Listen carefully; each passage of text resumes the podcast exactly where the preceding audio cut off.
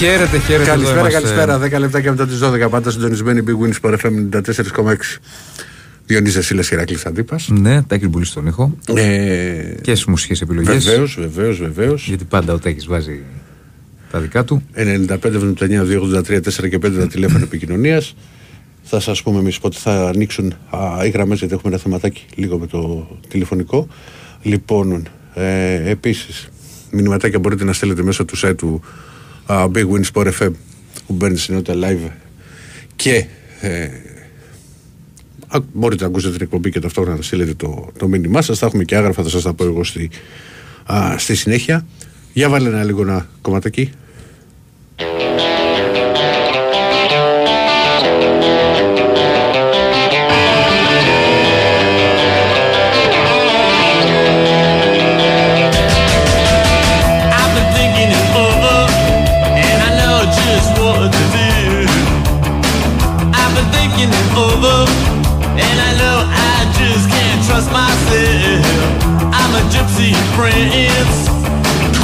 Λοιπόν, να πούμε ότι έχουμε αγραφά. Στέλνετε ονοματεπώνυμο ε, κινητό. Να το πούμε τώρα. Μπράβο, για ρηχτό, για ρηχτό, με το δικό σου μοναδικό τρόπο. Μπορείτε να καλείτε, μέσω OK. Λοιπόν, έχουμε το πιο γευστικό δώρο από τα Άγραφα χίλια εννιακόσια εβδομήντα επτά. Ένα χορταστικό τραπέζι δύο ατόμων με τα πιο λαχταριστά κρατικά από τα Άγραφα χίλια εννιακόσια εβδομήντα επτά. Σας προσφέρω εδώ και σαράντα έξι χρόνια. Άγραφα χίλια εννιακόσια εβδομήντα επτά. Ο πιο γευστικός γύρος της Αθήνας. Μπριζολάκια και τα εκπληκτικά σπιτικά μπιφτεκάκια της Κυραλένης. Τα Άγραφα χίλια εννιακόσια εβδομήντα επτά έχουν την απάντηση στην ακρίβεια με χορταστικές μερίδες και τίμιες τιμές. Τηλεφωνήστε τώρα στο δύο δέκα είκοσι δέκα εξακόσια και ακούστε όλες τις προσφορές live. Άγραφα χίλια εννιακόσια εβδομήντα επτά με τέσσερα καταστήματα, δύο στα Πατήσια, ένα στη Νέα Σμύρνη και στο Γαλάτσι Βέικο εκατόν έντεκα με άνετο πάρκινγκ. Στείλτε τώρα μήνυμα στο πλαίσιο Messages που βρίσκεται ενότητα live στο site του Big Win Sport εφ εμ, γράφοντας ονοματεπώνυμο και τηλέφωνο για να δηλώσετε συμμετοχή και να πάρετε μέρος στην κλήρωση, την οποία θα κάνουμε στις δύο παρά πέντε όπως συμβαίνει πάντα. Ναι, λοιπόν, καταρχάς τα φρέσκα πριν από λίγο είχαμε. Την Ίντερ, η οποία προκρίθηκε ένα μηδέν τη Μίλαν στη ρεβάνς του υπέρ της δύο μηδέν. Επειδή το χάζευα, γιατί έβλεπα και φυσικά. Το γκολ δεν ήρθε που θέλαμε. Ναι. Ας... Ο, ο μόνος τρόπος για να γινόταν το μάτσο ροντέ ήταν να το κάνει στις δύο ευκαιρίες που είχε η Μίλαν στο πρώτο ημίχρονο. Δύο καλές ευκαιρίες. Έπρεπε, έπρεπε. Να το κάνει μηδέν ένα, μετά έπρεπε. Αλλάζει το μάτσο. Βέβαια το μάτσο δεν ήταν το, το Ίντερ Μίλαν. Ναι. Διονύση μου, το μάτσο ήταν το Λούτον Σάντερλαντ. Ναι.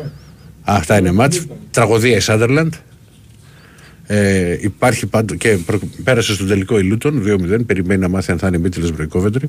Μίντλεσμπρο θα είναι. Το θα είναι, δεν το ξέρουμε ακόμα. Και εγώ πέντε Μίντλεσμπρο πιστεύω.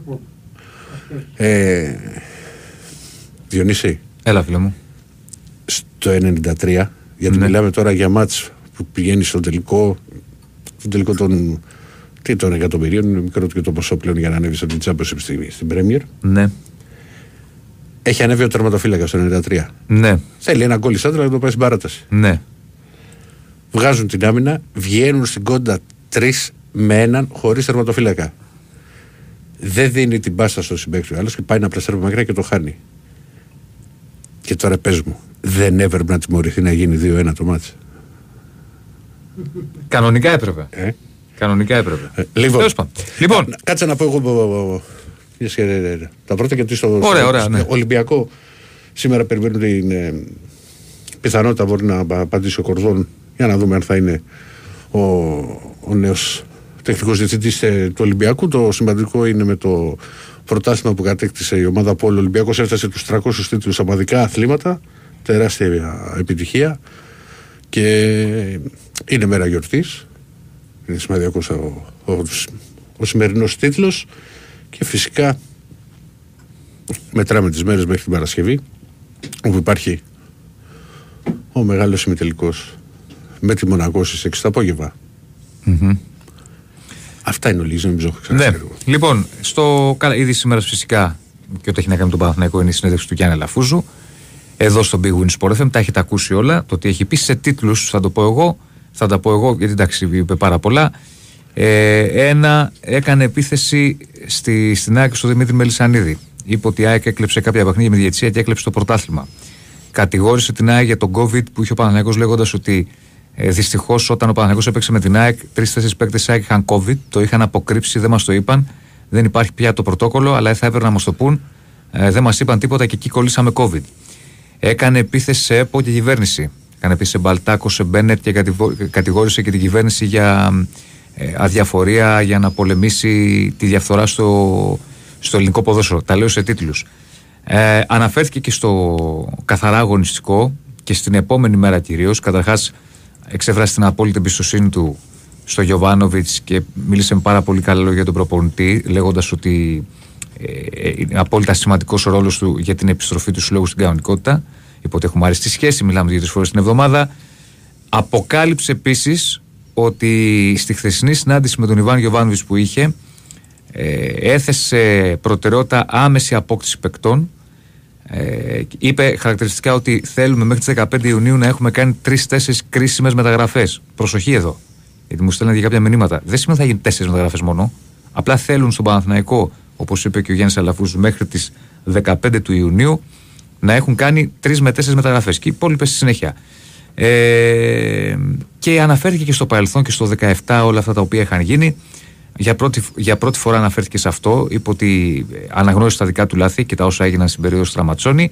Ε, για μια καταστροφική χρονιά μίλησε. Ε, είπε ότι υπήρχαν χρέη τα οποία δεν υπάρχουν πλέον. Ήταν σαν να έχω, λέει, το ένα χέρι μου πίσω από την πλάτη. Ε, σήμερα δεν υπάρχουν αυτά τα χρέη. Έχουν πληρωθεί υποχρεώσεις εκατόν είκοσι εκατομμυρίων ευρώ. Και είναι σημαντικό ότι ακόμη και αυτό ότι πλέον ο Παναθηναϊκός δεν έχει χρέη, όλα είναι τακτοποιημένα. Υπάρχουν κάποιες ρυθμίσεις στην εφορία που τηρούνται κανονικά. Οπότε προχωράει ο Παναθηναϊκός χωρίς να έχει αυτό τον οικονομικό βραχνά που είχε στο παρελθόν.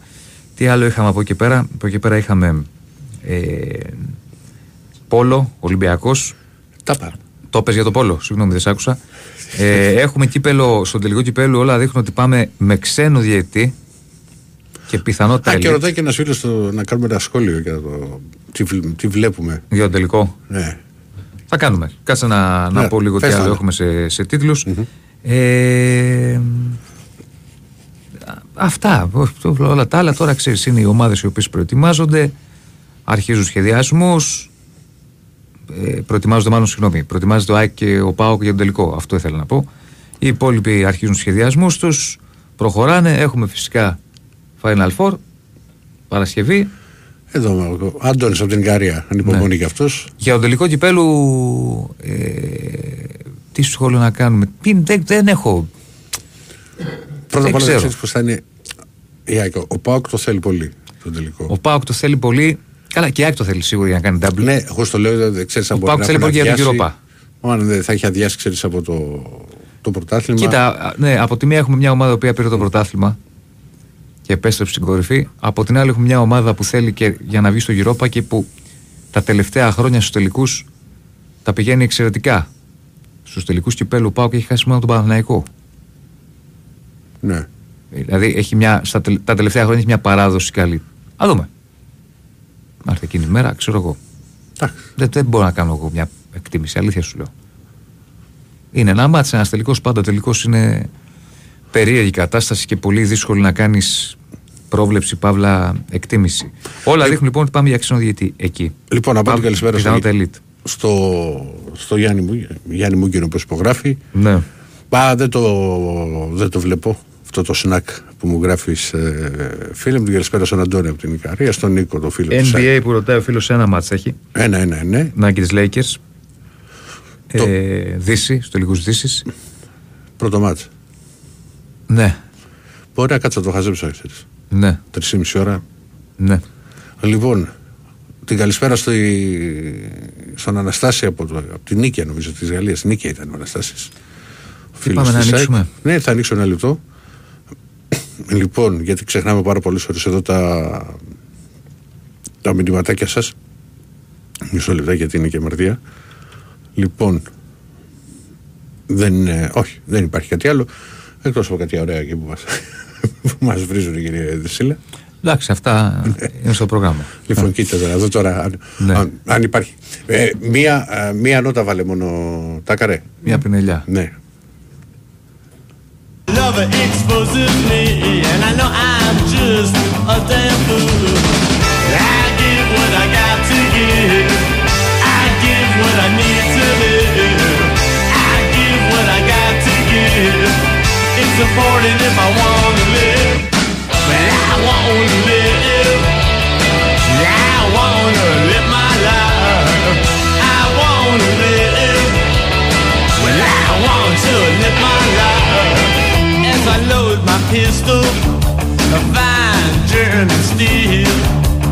Λοιπόν, για πάμε να ανοίξουμε τις γραμμές δύο δέκα ενενήντα πέντε εβδομήντα εννέα δύο ογδόντα τρία τέσσερα και πέντε. Σήμερα, επειδή χθες ξεφύγαμε, σήμερα να το μιλήσουμε. Ήθελα να το πω και εγώ. Ναι, γιατί χθες ξεφύγαμε και είχαν δίκιο κάποιοι που παραπονήθηκαν. Κάποιες φορές ξεφεύγουμε. Απλά θα παίξω εγώ πίσω, μην έχω πολλά. Όχι να παίξω μάλλον μπροστά, να μην έχω τόσο πολλά τρεξίματα. Η συνεργασία. Παίξε λίμπερο. Παίξε λίμπερο. Γιατί να παίξεις μπροστά. Όχι, για να έχω μια καλή συνεργασία. Να είμαι αριστερό μπακ ή δεξί. Αριστερό εξτρέμ και αριστερό μπακ. Ναι. Πάρουμε την πλευρά. Ναι, απλά θα το παίζω λίγο φορτούνι, δεν θα γυρίζω λίγο τόσο πίσω. Δεν πειράζει. Θα κάνω εγώ. Θα, ναι, θα πας, βγάλω εγώ τη γλώσσα μου. Ναι. Πάμε, χαίρετε. Ναι. Ναι. Ναι. Καλησπέρα, Οικονομάκος. Back to back. Back to back. Ελάτε, κύριε Οικονομάκο. Τέσσερα λεπτά και ναι, γιατί χθες τα πάμε όλα. Θέλω να πω ότι μέσα στις εκατό φορές που έχω πει ότι θα ψηφίσω Νέα Δημοκρατία, έχω πει και δύο τρεις φορές ότι θα ψηφίσω ΣΥΡΙΖΑ. Όπως το είπα και χτες. Χθες είπατε ότι είστε αναφάσιστος. Και κάθε φορά που λέω ότι θα ψηφίσω ΣΥΡΙΖΑ, ναι, μου δίνει μια κεραμίδα στο κεφάλι ο ΣΥΡΙΖΑ, σαν να θέλει να μην το ψηφίσω. Τώρα ναι, κάνανε την κυβέρνηση ειδικού σκοπού, λέει. Άλλο αυτό πάει. Κυβέρνηση ειδικού σκοπού για να πάει, λέει, ο Μητσοτάκης στη φυλακή. Λοιπόν. Μισό, μισό λεπτάκι κύριε Κορμάκο, επιστρέφω εγώ αμέσως. Ναι, ελάτε, είμαι εδώ εγώ. Λοιπόν, τον Πρωθυπουργό δεν τον στέλνεις ποτέ στη φυλακή. Σπίτι του τον στέλνεις. Και αν αποδειχτεί ότι είναι ένοχος. Λοιπόν, από εδώ και πέρα θέλω να πω ότι Τετάρτη, Πέμπτη και Παρασκευή δεν θα μιλήσω καθόλου κομματικά. Θα αφήσω τον κόσμο ανεπηρέαστο να πάει να ψηφίσει ό,τι θέλει. Χωρίς να τον επηρεάσω. Και το Σάββατο το βράδυ, εάν έχω αποφασίσει τι θα ψηφίσω, ή την Κυριακή το βράδυ που θα έχω ψηφίσει, θα πάρω και θα πω τι θα ψηφίσω ή τι ψήφισα. Μέχρι τότε κομματικά δεν θα μιλήσω. Κάτι το οποίο έμαθα τώρα είναι τα αθλητικά, ότι η Ίντερ κέρδισε τη Μίλαν. Ναι, ένα μηδέν. Ήταν και φαβορή η Ίντερ. Ε, μετά το πρώτο μάτς σαφώς και ήταν φαβορή. Μετά το πρώτο μάτς. Mm. Λοιπόν... Ε... Και το δεύτερο που έχω να πω είναι ότι η ΑΕΚ έχει πολλή δουλειά μπροστά της και δεν προλαβαίνει να πανηγυρίσει καλά-καλά το πρωτάθλημα έχει και αρχίζουν οι δουλειές. Ναι. Και το κύπελο έχει. Ναι. Πες μου εσύ πότε είναι. Ο τελικός είναι ε, είκοσι τέσσερα. είκοσι τέσσερα. Κάτσε μην το έχω χάσει κύριε Οικονομάκο. Λοιπόν, και το κύπελο ε, έχει και έχει να πάει και στην Ευρώπη. Αργότερα. Ναι, όλοι έχουν στην Ευρώπη. Έτσι είναι πλέον και, και εγώ. Μάκο, προετοιμασία. Και... Κοίταξε να δεις. Η ΑΕΚ, η ΑΕΚ πάει λίγο πιο αργά ως πρωταθλητριά. Η ΑΕΚ σαν τσάμπιον έχει βεβαρημένο ρόλο. Ναι. Λοιπόν, ε, διάβασα επίσης ότι επεσκέφθη το Ρίση Σούνακ. Διεθνή μπορούμε να πούμε. Πάμε γρήγορα, πάμε. Επεσκέφθη, επεσκέφθη το Ρίση Σούνακ ο Βολοντίμιρ Ζελένσκι. Δεν ξέρω, η Δύση έχει βάλει τον Βολοντίμιρ Ζελένσκι να πολεμάει εναντίον των Ρώσων. Εντάξει. Αυτό δεν είναι σωστό. Εντάξει κύριε Οικονομάκο. Ευχαριστούμε. Δεν είναι ηθικό, δεν είναι ηθικό αυτό που κάνει η Δύση. Έγινε. Εντάξει. Να είστε καλά. Για χαρά. Λέει ο φίλος, πριν πάμε στον επόμενο, παιδιά, μια βοήθεια. Τέλος του μήνα πάω Σουηδία και Νορβηγία για δώδεκα μέρες. Θα δω από Τζουργκάρντεν ΑΕΚ μέχρι τοπικό πρωτάθλημα Τρόμσο. Αν ξέρει κάποιος ακροατής, τι να ξέρει. Αυτό στείλε, το, στείλε ρε φίλε συμπληρωματικά, τι να ξέρει. Αν, γιατί έχουμε και φίλο και Νορβηγία και Σουηδία, ακροατή και ακροατές μάλλον. Α, ήρθε το δεύτερο σου μήνυμα. Αν ξέρει κάποιος ακροατής από αεροδρόμιο για κέντρο Στοκχόλμη και από κέντρο Στοκχόλμη για αεροδρόμιο, χρειάζεται ειδικό ιστήριο για το λεωφορείο. Φαντάζομαι θα χρειάζεται, αλλά όποιος μένει εκεί και ξέρει ρε παιδιά, ας στείλει ένα μήνυμα να απαντήσουμε στο φίλο. Χαίρετε. Ναι. Ναι. Έλα Διονύση. Καλώς Ζαγινθινό. Συνονόματος. Λοιπόν, να σχολιάσουμε λίγο τη σύνδεση του Γιάννη Λαφούζου. Καταρχάς καλά έκανε και μίλησε, και να μιλάει πιο συχνά καλό είναι, γιατί να έχει μια επικοινωνία με τον κόσμο κτλ. Λοιπόν, θα συμφωνήσω σε αυτά που είπε τα περισσότερα. Σίγουρα υπήρξε μια κλοπή πρωταθλήματος. Το θέμα είναι το εξής. Κύριε Λαφούζο, γιατί εκ των υστέρων μας το λες, εντάξει, σίγουρα το καταλαβαίνω, όλοι είμαστε πεγκαμένοι και τα λοιπά, πιο πολύ εξοργισμένοι είμαστε. Γιατί εκ των υστέρων, δηλαδή τι θα αλλάξει τώρα, ωραία το πες. Το θέμα είναι μπορείς να κάνεις κάτι στα θεσμικά όργανα, στα κέντρα αποφάσεων, να υπάρξει μια ισονομία. Δηλαδή έχουμε βαρεθεί σαν Παναθηναϊκοί να είμαστε στη μεριά του θύματος. Δηλαδή από Ριζούπολη, από τον Κυράστα, το δύο χιλιάδες κτλ. Όλοι σε αυτή τη θέση είμαστε. Απλά αλλάζει ο θήτης. Καταλάβες, αυτό θέλω να πω δηλαδή. Αυτό το παραπονιέται και ο μέσος Παναθηναϊκός. Εντάξει, καταλαβαίνω ότι είναι δύσκολη θέση σας να... Όχι, όχι, σ' ακούω, σ' ακούω, κατάλαβα τι λες. Αλλά... όχι, απλά δηλαδή ότι πλέον δεν θα έχουμε κάποια δυσκολία να, να χρησιμοποιούμε ε... τη λέξη κλοπή. Αυτό το που ο Λαφούζος, εντάξει, δεν είναι, δεν είναι κακό. Και εγώ πιστεύω ότι ο μέσος ΑΕΚ κατά βάθος γνωρίζει ότι το υφάρπαξε το πρωτάθλημα. Το ξέρει κατά βάθος, όχι ο παδός. Ο μέσος ΑΕΚ το καταλαβαίνει αυτό το πράγμα. Το θέμα είναι να διορθωθεί αυτή η κατάσταση και να πάμε σε ένα πενήντα πενήντα άμα γίνεται. Λοιπόν, αυτό για το μπάσκετ, για το γήπεδο κτλ. Ε, σίγουρα ήταν επιτυχία. Α, ναι, το ξεχάσαμε αυτό. Ότι είχαμε τώρα την οριστικοποίηση. Την οριστικοποίηση. Υπάρχει και η δήλωση του Δημήτρη Γιαννακόπουλου. Πλέον ο Παναθηναϊκός έχει το ΆΚΑ, τη χρήση του δηλαδή. Ε, και υπάρχει μια δήλωση που έκανε και ο Δημήτρης Γιαννακόπουλος σήμερα που το γνωστοποίησε. Δηλαδή και τυπικά στο ΆΚΑ, στον Παναθηναϊκό. Είναι και αυτό σημαντική είδηση. Κοιτάξτε, με το, με το γήπεδο Παναθηναϊκός τώρα. Ε, θα αποκτήσει, θα είναι αυτόφωτος, αυτάρκης, θα έχει κάποια έσοδα στο γυναίκες, έτσι, για μεγάλο χρονικό διάστημα. Είπε πάνω σε αυτό που λες, γιατί έχει αξία, να διαβάσω λίγο αυτή, αυτό το κομμάτι της δήλωσής του, πάνω σε αυτό ναι. που λες για τα έσοδα κτλ. Είπε, ο δρόμος ωστόσο για να γίνουν πραγματικότητα οι θετικές προοπτικές δεν είναι εύκολος. Το ΆΚΑ σήμερα είναι ζημιογόνο, κουβαλάει συμβάσεις που είναι σε ισχύ, καθώς και δωρεάν παραχωρήσεις, όπως για παράδειγμα η φιλοξενία της ΕΟΚ. Για να φτάσουμε στο επίπεδο που θέλουμε, χρειάζεται χρόνος και χρήμα, χρειάζονται πολλές και μεγάλες επενδύσεις. Α, δηλαδή αναφέρθηκες σε αυτό το κομμάτι και τώρα περιμένουμε, ξέρεις, τι, τι αλλαγές θα γίνουν, γιατί θα γίνουν αλλαγές, ξέρεις, στο εσωτερικό. Ναι, από πρώτη Ιουλίου περνάει τυπικά, δηλαδή στα χέρια του, ναι. να μπορεί να μπει ας πούμε, μέσα να κάνει δουλειές και τα λοιπά. Είπε ότι το επόμενο διάστημα, σήμερα, σήμερα, δηλαδή. είπε ότι έκλεισε τη δήλωσή του λέγοντας ότι το επόμενο διάστημα θα μπορέσουμε να παρουσιάσουμε την εταιρεία που θα αναλάβει τη διαμόρφωση και τη διαχείριση του γηπέδου, το λεπτομερές πλάνο για το μέλλον του ΆΚΑ καθώς και τα στάδια αναμόρφωσής του σε εικόνες. Για την, ξέρεις, την όποια αναμόρφωση, παύλα, ανάπλαση, ας πούμε, γίνει στο, στο κλειστό. Που θα γίνει, αλλά θα δούμε πώς θα γίνει. Είναι σημαντικό το ότι έχει ενεργοποιηθεί ο Γιαννακόπουλος, με τα καλά του, με τα στραβά του, δεν το συζητάμε. Είναι σημαντικό ότι έχει ενεργοποιηθεί. Και γίνει το θέμα το γηπαιδικό, που είναι πολύ σημαντικό. Δηλαδή, ούτε ο Παύλος και ο Θανάσης καταφέρουν να το λύσουν. Είναι δύσκολο θέμα αυτό, δεν είναι απλό. Δηλαδή για μένα, για μένα σημαίνει ιστορική μέρα του Παναθηναϊκού. Αυτό το δούμε τα επόμενα χρόνια. Δηλαδή θα αποκτήσει κάποια έσοδα, στάνταρ ξέρω εγώ, θα μπορεί να είσαι αυτάρκη, αυτάρκης, αυτόφωτος.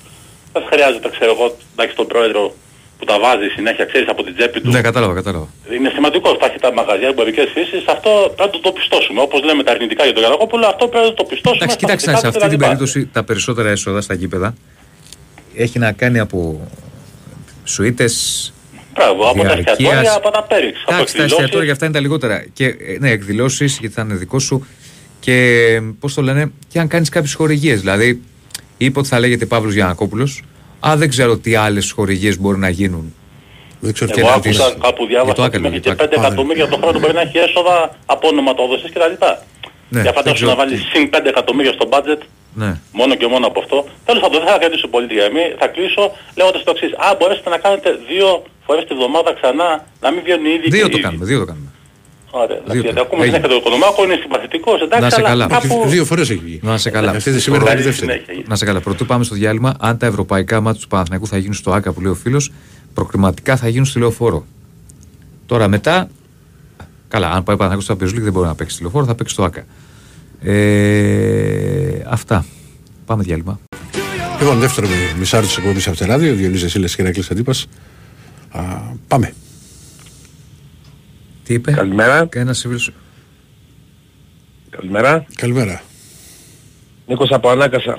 Γεια σου, Νίκο. Περίμενε. Ε, ξέρεις αν. Συγγνώμη, Νίκο, ξέρεις εσύ για το φίλο που ρωτάει αν ο Ολυμπιακός. Λέει, νομίζω δεν το έχουμε κάνει ποτέ. Σε ρωτάει αν το έχει πάρει και στα τέσσερα μεγάλα ομαδικά σπορ την ίδια χρονιά. Βόλεϊ, μπάσκετ. Πρέπει να είναι. Ποδόσφαιρο, βόλεϊ, φαντάζομαι πολύ μπάσκετ αυτά. Νομίζω ότι μια φορά έχει γίνει, αλλά δεν θυμάμαι τη χρονιά. Okay. Γιατί το, το ψάχνα και εγώ και στο παρελθόν. Απλά κόλλησα, δεν κατάλαβα πώς το ρωτούσε γι' αυτό. Έλα, φίλα. Αυτό, αυτό εννοούσε. Έλα, Νίκο. Ναι, κα, καλησπέρα, καλησπέρα. Mm. Νίκος από Ανάκασα, ο κλέφτης. Ε, τα λέμε από πού βγαίνει η τοξικότητα. Να ρωτήσω κάτι, παλικάρια.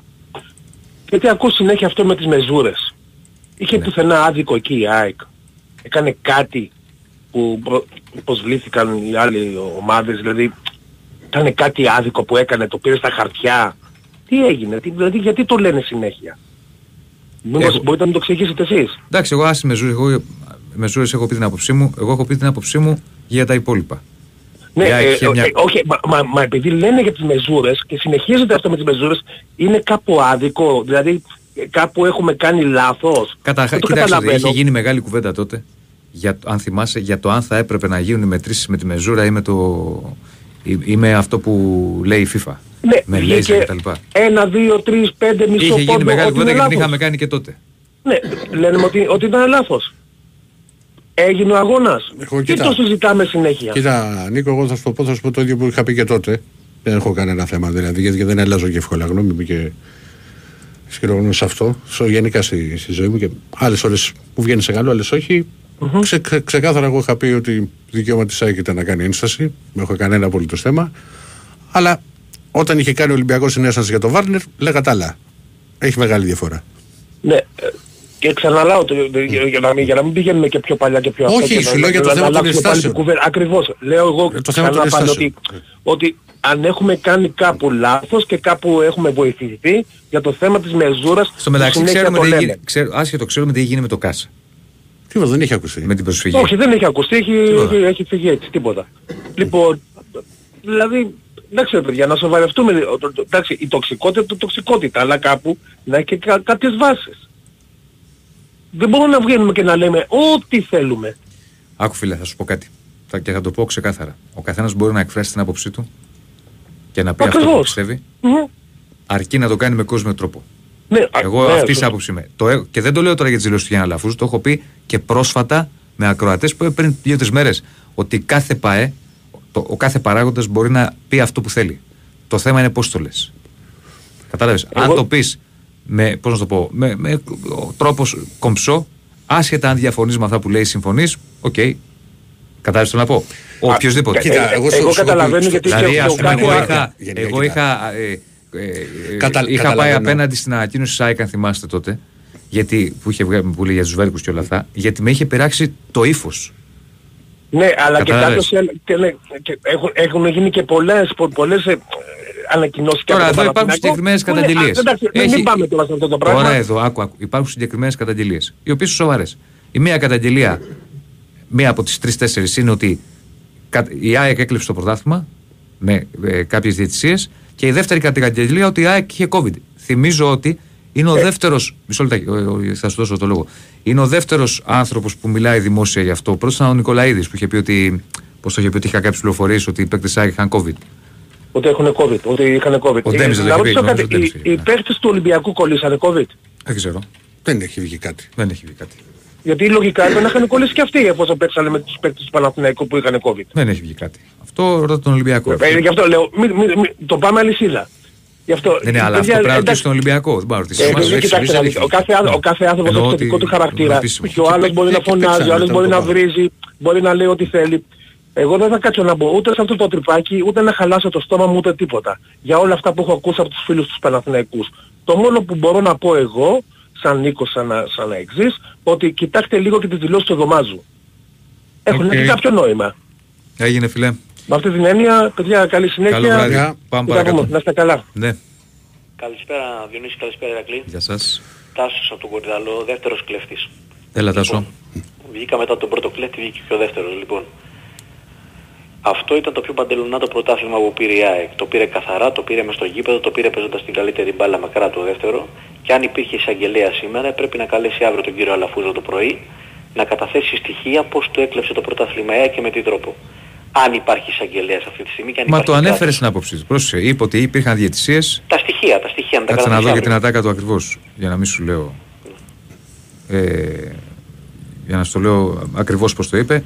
Μίλησε για συγκεκριμένες διαιτησίες που κατά την άποψή του έκλειψε, με αυτές τις διαιτησίες έκλειψε ΑΕΚ το πρωτάθλημα. Ωραία, με αυτά να καταθέσει τα στοιχεία όταν στημένοι οι διαιτητές και να δεχτούμε τότε αν βγουν τα στοιχεία πραγματικά, αλλιώς δεν μπορεί να ε, σπηλώνει την ιστορία μιας τέτοιας ομάδας. Γιατί ένας τέτοιος σύλλογος τεράστιος σαν τον Παναθηναϊκό είναι αμαρτία να δικείται από τόσο μικρό πρόεδρο.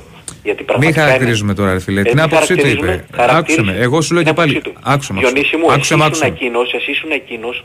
Αυτό είναι το ύφος της ΑΕΚ. Βεβαίως. Θα άρεσε σήμερα το ύφος του Παναθηναϊκού, δηλαδή. Περίμενε. Το να βγει κάποιο. Περίμενε, επειδή τα έχουμε ξανακούσει αυτά στο παρελθόν. Το να βγει ένας παράγοντας και να πει κάτι, την άποψή μου με κλέψανε. Το ακούω. Το να βγει κάποιος και να πει για κόκκινους βέρκους και για κόκκινους πάτους, συγγνώμη κιόλας, αυτά δεν τα δέχομαι. Δηλαδή το ύφος του Αλαφούζου σήμερα το, το, δε, το δέχεσαι. Βεβαίως, σου λέω, είτε συμφωνείς είτε διαφωνείς με αυτά που λέει, ε? δεν, το ύφος δεν ξεφεύγει. Ε, έχεις, εγώ έχεις, εγώ έχεις δεν έχω... Έχετε αποδείξει σαν Παναθηναϊκή, δηλαδή. Δεν ξέρω αν έχει αποδείξεις. Ε, σου εγώ σου μεταφέρω τα λέγωμα. Κάτσε να δεχόμαστε. Άλλο σου λέω, μου λες για το ύφος. Ναι. Εγώ έχω ξαναπεί και πάλι, η άποψή μου είναι. Ναι. Οποιοςδήποτε μπορεί να λέει αυτό που πιστεύει και αυτό που θεωρεί, αρκεί να μην ξεφεύγει.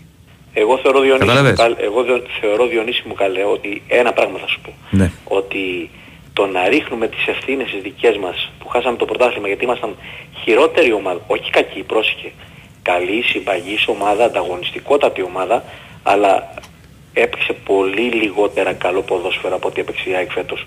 Το έχασε μέσα στο γήπεδο, το έχασε παλικαρίσια και το να δείχνουμε τις ευθύνες από πάνω μας και να τις πετάμε λέγοντας ότι μας το, κλέπ, μας το κλέψε ο άλλος, είναι η υπερφυγή, η υπερφυγή των ευθυνών μας. Λοιπόν, ας ψάξει να βρει τι λάθος έκανε εκείνος και που έχει οδηγήσει τον Παναθηναϊκό τόσα χρόνια που είναι πρόεδρος και μετά ας ψάξει να λέει ότι του κλέψαν οι άλλοι τα πρωταθλήματα. Λοιπόν, αυτό, Άξε, να αυτό, πω... πι, αυτό πιστεύει. Εγώ την άποψή μου για τη διαιτησία την έχω πει φέτος. Λοιπόν, εγώ πιστεύω εγώ ότι όλοι το, ευνοηθήκανε το, και όλοι αδικηθήκανε. Εγώ την έχω πει και πριν, το, πριν τη δηλώση του Γιάννα Λαφούζου. Εγώ θεωρώ ότι στα play-off η ΑΕΚ είχε διαιτησίες υπέρ της. Αν εξαιρέσουμε την Τούμπα, που ναι. εκεί δεν το βάζω, που δεν καταλάβαμε ποτέ γιατί ακυρώθηκε αυτό το γκολ. Γιατί να μην το βάλουμε. Θα σου πω γιατί. γιατί. Το θα το βάζα, άκου, άκου, ναι. θα το βάζα αν η ΑΕΚ δεν έπαιρνε νίκη. Από τη στιγμή που πήρε νίκη. Όχι, γιατί. γιατί. Ρε παιδί μου, εννοώ ότι πήρε τρεις βαθμούς. Δεν έγινε κάποια αλλίωση από τη στιγμή που πήρε τρεις βαθμούς. Αν, αν ερχόταν το μάτς χ ή έχανε, θα μιλούσαμε για αλλίωση. Γιατί ακυρώθηκε ένα γκολ το οποίο δεν καταλάβαμε τι στο καλό ήθελε να κάνει διαιτής. Θεωρώ όμως, πέρα από το γεγονός. Θεωρώ ότι κάτσε να σου πω. Ολοκληρώνω, ολοκληρώνω, ολοκληρώνω, ολοκληρώνω, γιατί με ρώτησες. Θεωρώ όμως ότι φυσικά και έχει καλή ομάδα, αλλά στα, στα play-off η ΑΕΚ είχε διαιτησία υπέρ της. Εγώ δεν θεωρώ ότι είχε διαιτησία υπέρ της. Έχουμε άλλη άποψη. Εντάξει, απλώς για να ολοκληρώσω κάτι θέλω να πω ότι μην ξεχωρίζουμε τα play-off στην κανονική. Ε, σου λέω τώρα τα play-off γιατί εκεί έγιναν τα σημαντικά, εκεί ήταν όλοι... Μα στην κανονική διάρκεια του πρωταθλήματος, στην κανονική διάρκεια του πρωταθλήματος. Έγινε, τάσο, τάσο, τάσο, τέσσερα προς πέντε. Λοιπόν, παιδιά, εντάξει, καλό βράδυ. Έγινε, αδελφέ. Λοιπόν, ναι, φυσικά και είχε αιτηθεί ο Ολυμπιακός με τον Βάλλερ, αλλά είχε παίξει παίκτης που δεν είχε δικαίωμα. Ναι. Γι' αυτό είχε γίνει το διέξτας. Αν πιστεύω θα το πάρει η Ίντερ, εγώ το πιστεύω. Δεν ξέρω, μου έχει κάτσει πολύ ότι... Το πάρει η Ίντερ. Πρώτα απ' όλα κάτσε να δούμε ποιος θα περάσει αύριο. Ο Real City. Και δεν, εντάξει. Δεν μπορώ να καταλάβω το ένα εξήντα που δίνει η Άσος. Αν περάσει η City θα το πάρει η Inter. Αν περάσει η Real θα το πάρει. Δίνει ένα εξήντα ως City. Είναι μικρός. Το διπλό πόσο δίνει? πέντε δέκα. πέντε δέκα. Ρε φίλε, άκου τώρα. Περίμενε. Και θα πάμε στο παρακάτω. Ναι, θα πάμε, ναι. Συμφωνώ, ό,τι και να πεις. Όταν βλέπεις τη Real Μαδρίτης. Στο πέντε δέκα δεν γίνεται να το παίξεις. Στο πέντε δέκα δεν γίνεται να το αγγίξεις. Δεν γίνεται. Πού θα την ξαναβρεις στο πέντε δέκα τη Real? Δηλαδή, μπορεί να χάσει. Μπορεί να φυγεί. Ναι, αλλά ως απόδοση είναι απόδοση πρόκληση. Ναι, ναι, αυτό θα γράψει. Δεν με στεναχωρεί, φίλε, και αν το χάσω στο πέντε δέκα τη Real. Ναι. πέντε δέκα. Χαίρετε. Εγώ είμαι. Ναι, Ελευθερή. Γεια σου, Ελευθερή. Καλησπέρα. Γεια σου, φίλε. Καλησπέρα, Ελευθερή. Διονύση. Έλα, φίλε. Σε σχέση με τη... με ότα... με όσα είπε ο Αλαφούζας. Ναι. Έχει δύο ραδιοφωνικούς σταθμούς και ένα κανάλι που μιλάνε για την κυβέρνηση και για... υποστηρίζουν Νέα Δημοκρατία. Ο Sport εφ εμ υποστηρίζει Νέα Δημοκρατία, για το ξέρω. Τέλος πάντων. Ο Σκάι και ο... Αβέραστη. Τα απόψη του θα πει, ξέρω εγώ. Λέω εγώ. Και μιλάει για ότι ο, η κυβέρνηση δεν θέλει να χτυπήσει την... Τη διαφθορά. Τη διαφορά. Το έχει ξαναπεί αυτό, θυμάμαι, σε μια, σε μια ανάρτηση που είχε κάνει. Ναι. Μπορείς να μου απαντήσεις δηλαδή. Ναι, δύο Δύο, ο Sky Radio. Δεν μπορώ να σου απαντήσω για το Sky, ρε φίλε. Δεν δουλεύω στο Sky και δεν ξέρω. Δεν, δεν, λογική, δεν μπορώ να σου απαντήσω. Η λογική, η λογική. Δεν μπορώ να σου απαντήσω για τις δηλώσεις του. Τι πιστεύω εγώ. Διονύση και Ηρακλή. Mm. Απάντησε Ηρακλή για το Sky. Οι δύο, α, ο Sky, τηλεόραση και ραδιόφωνο υποστηρίζουν τη Νέα Δημοκρατία και δεν μπορούν να χτυπήσουν τη διαφορά. Αυτό. Ναι, σου λέω άκου, για το Sky και για τα πολιτικά δεν μπορούμε να σου απαντήσουμε. Δεν δουλεύουμε εκεί, δεν κάνουμε πολιτικό ρεπορτάζ. Δεν έχεις άποψη. Ναι, διότι... αλλά δεν, δεν μπορώ να σου. Δεν, δεν με νοιάζει κιόλας, αν θες την άποψή μου. Θα σου απαντήσω για αυτά που τι πιστεύω εγώ για το αθλητικό κομμάτι και το τι έχει πει. Σου λέω ότι για την κυβέρνηση ε, έχει, μάλλον, έχει πάει απέναντι στην κυβέρνηση για το ποδόσφαιρο και σε πρόσφατη ανάρτησή του. Απέναντι στην κυβέρνηση για το ποδόσφαιρο. Και ναι. Υπέρ της κυβέρνησης για να ναι, κερδίσει. Ναι, αλλά δεν μπορώ εγώ να σου πω κάτι για αυτό. Ναι. Εγώ δεν υποστηρίζω την κυβέρνηση. Αν θες να σου απαντήσω σε αυτό, δεν την υποστηρίζω. Αλλά αυτό είναι δικό μου θέμα. Υπάρχει ο Αλαφούζος με Sky τηλεόραση και Sky ραδιόφωνο υπέρ της ναι, κυβέρνησης. Ελευθερία μου, πάμε πάλι στα ίδια. Οκ, okay, σου λέω όμως ότι εδώ μιλάμε για το καθαρά αθλητικό. Και εδώ είναι Sport εφ εμ. Και σου εξήγησα, ναι, κατάλαβες τα άλλα. Τι να σου πω για την Νέα Δημοκρατία, δε, μιλάς και σε έναν άνθρωπο τώρα που... Γιατί, μα, απορώ, γιατί δεν λέτε την άποψή σας. Μα σου απάντησα. Ελεύθερα. Μα σου απάντησα ότι δεν είναι και δεξί. Μα σου απάντησα. Ούτε εγώ ψηφίζω Νέα Δημοκρατία. Τι άλλο θέλω να σου πω δηλαδή. Ηράκλειο μου, ναι. Υπάρχει Sky ραδιόφωνο. Ρε φίλε, και άλλα ένα... κανάλια υπάρχουνε. Τα, τα οποία είτε είναι με μια κυβέρνηση είτε είναι κόντρα στην κυβέρνηση. Ωραία. Και, ε, ε, αλλά εμείς δεν μπορούμε να σου μιλήσουμε γι' αυτό. Ούτε εκεί δουλεύουμε, ούτε πολιτικό Μα ρεπορτάζ κάνουμε. Γίνεται... Να σου μιλήσουμε για το Sport εφ εμ. Ρώτα για το Sport εφ εμ να σου πούμε τι θες. Αν είναι δυνατόν. Σωστό μας ακούνε και εκεί. Έχεις το δίκιο σου. Είναι... Έλα Λευτέρη. Αν είναι δυνατόν κάποιος που υποστηρίζει αυτή την κυβέρνηση στη πολιτική και να βρίζει την κυβέρνηση στο ποδόσφαιρο. Γίνεται. Όλα γίνονται, Λευτέρη. Ε, αυτό θα σου λέω και εγώ. Όλα γίνονται. Σωστό που το πήρες. Που... Όλα γίνονται υπέρ τους εαυτούς μας. Πώς? Όλα γίνονται όπως μας συμφέρει. Δεν καταλαβαίνω. Τέλος πάντων. Εντάξει, Λευτέρη. Όλα γι... Δεν καταλαβαίνεις, όλα γίνονται όπως μας συμφέρει. Όχι, αλλά οκ. Okay.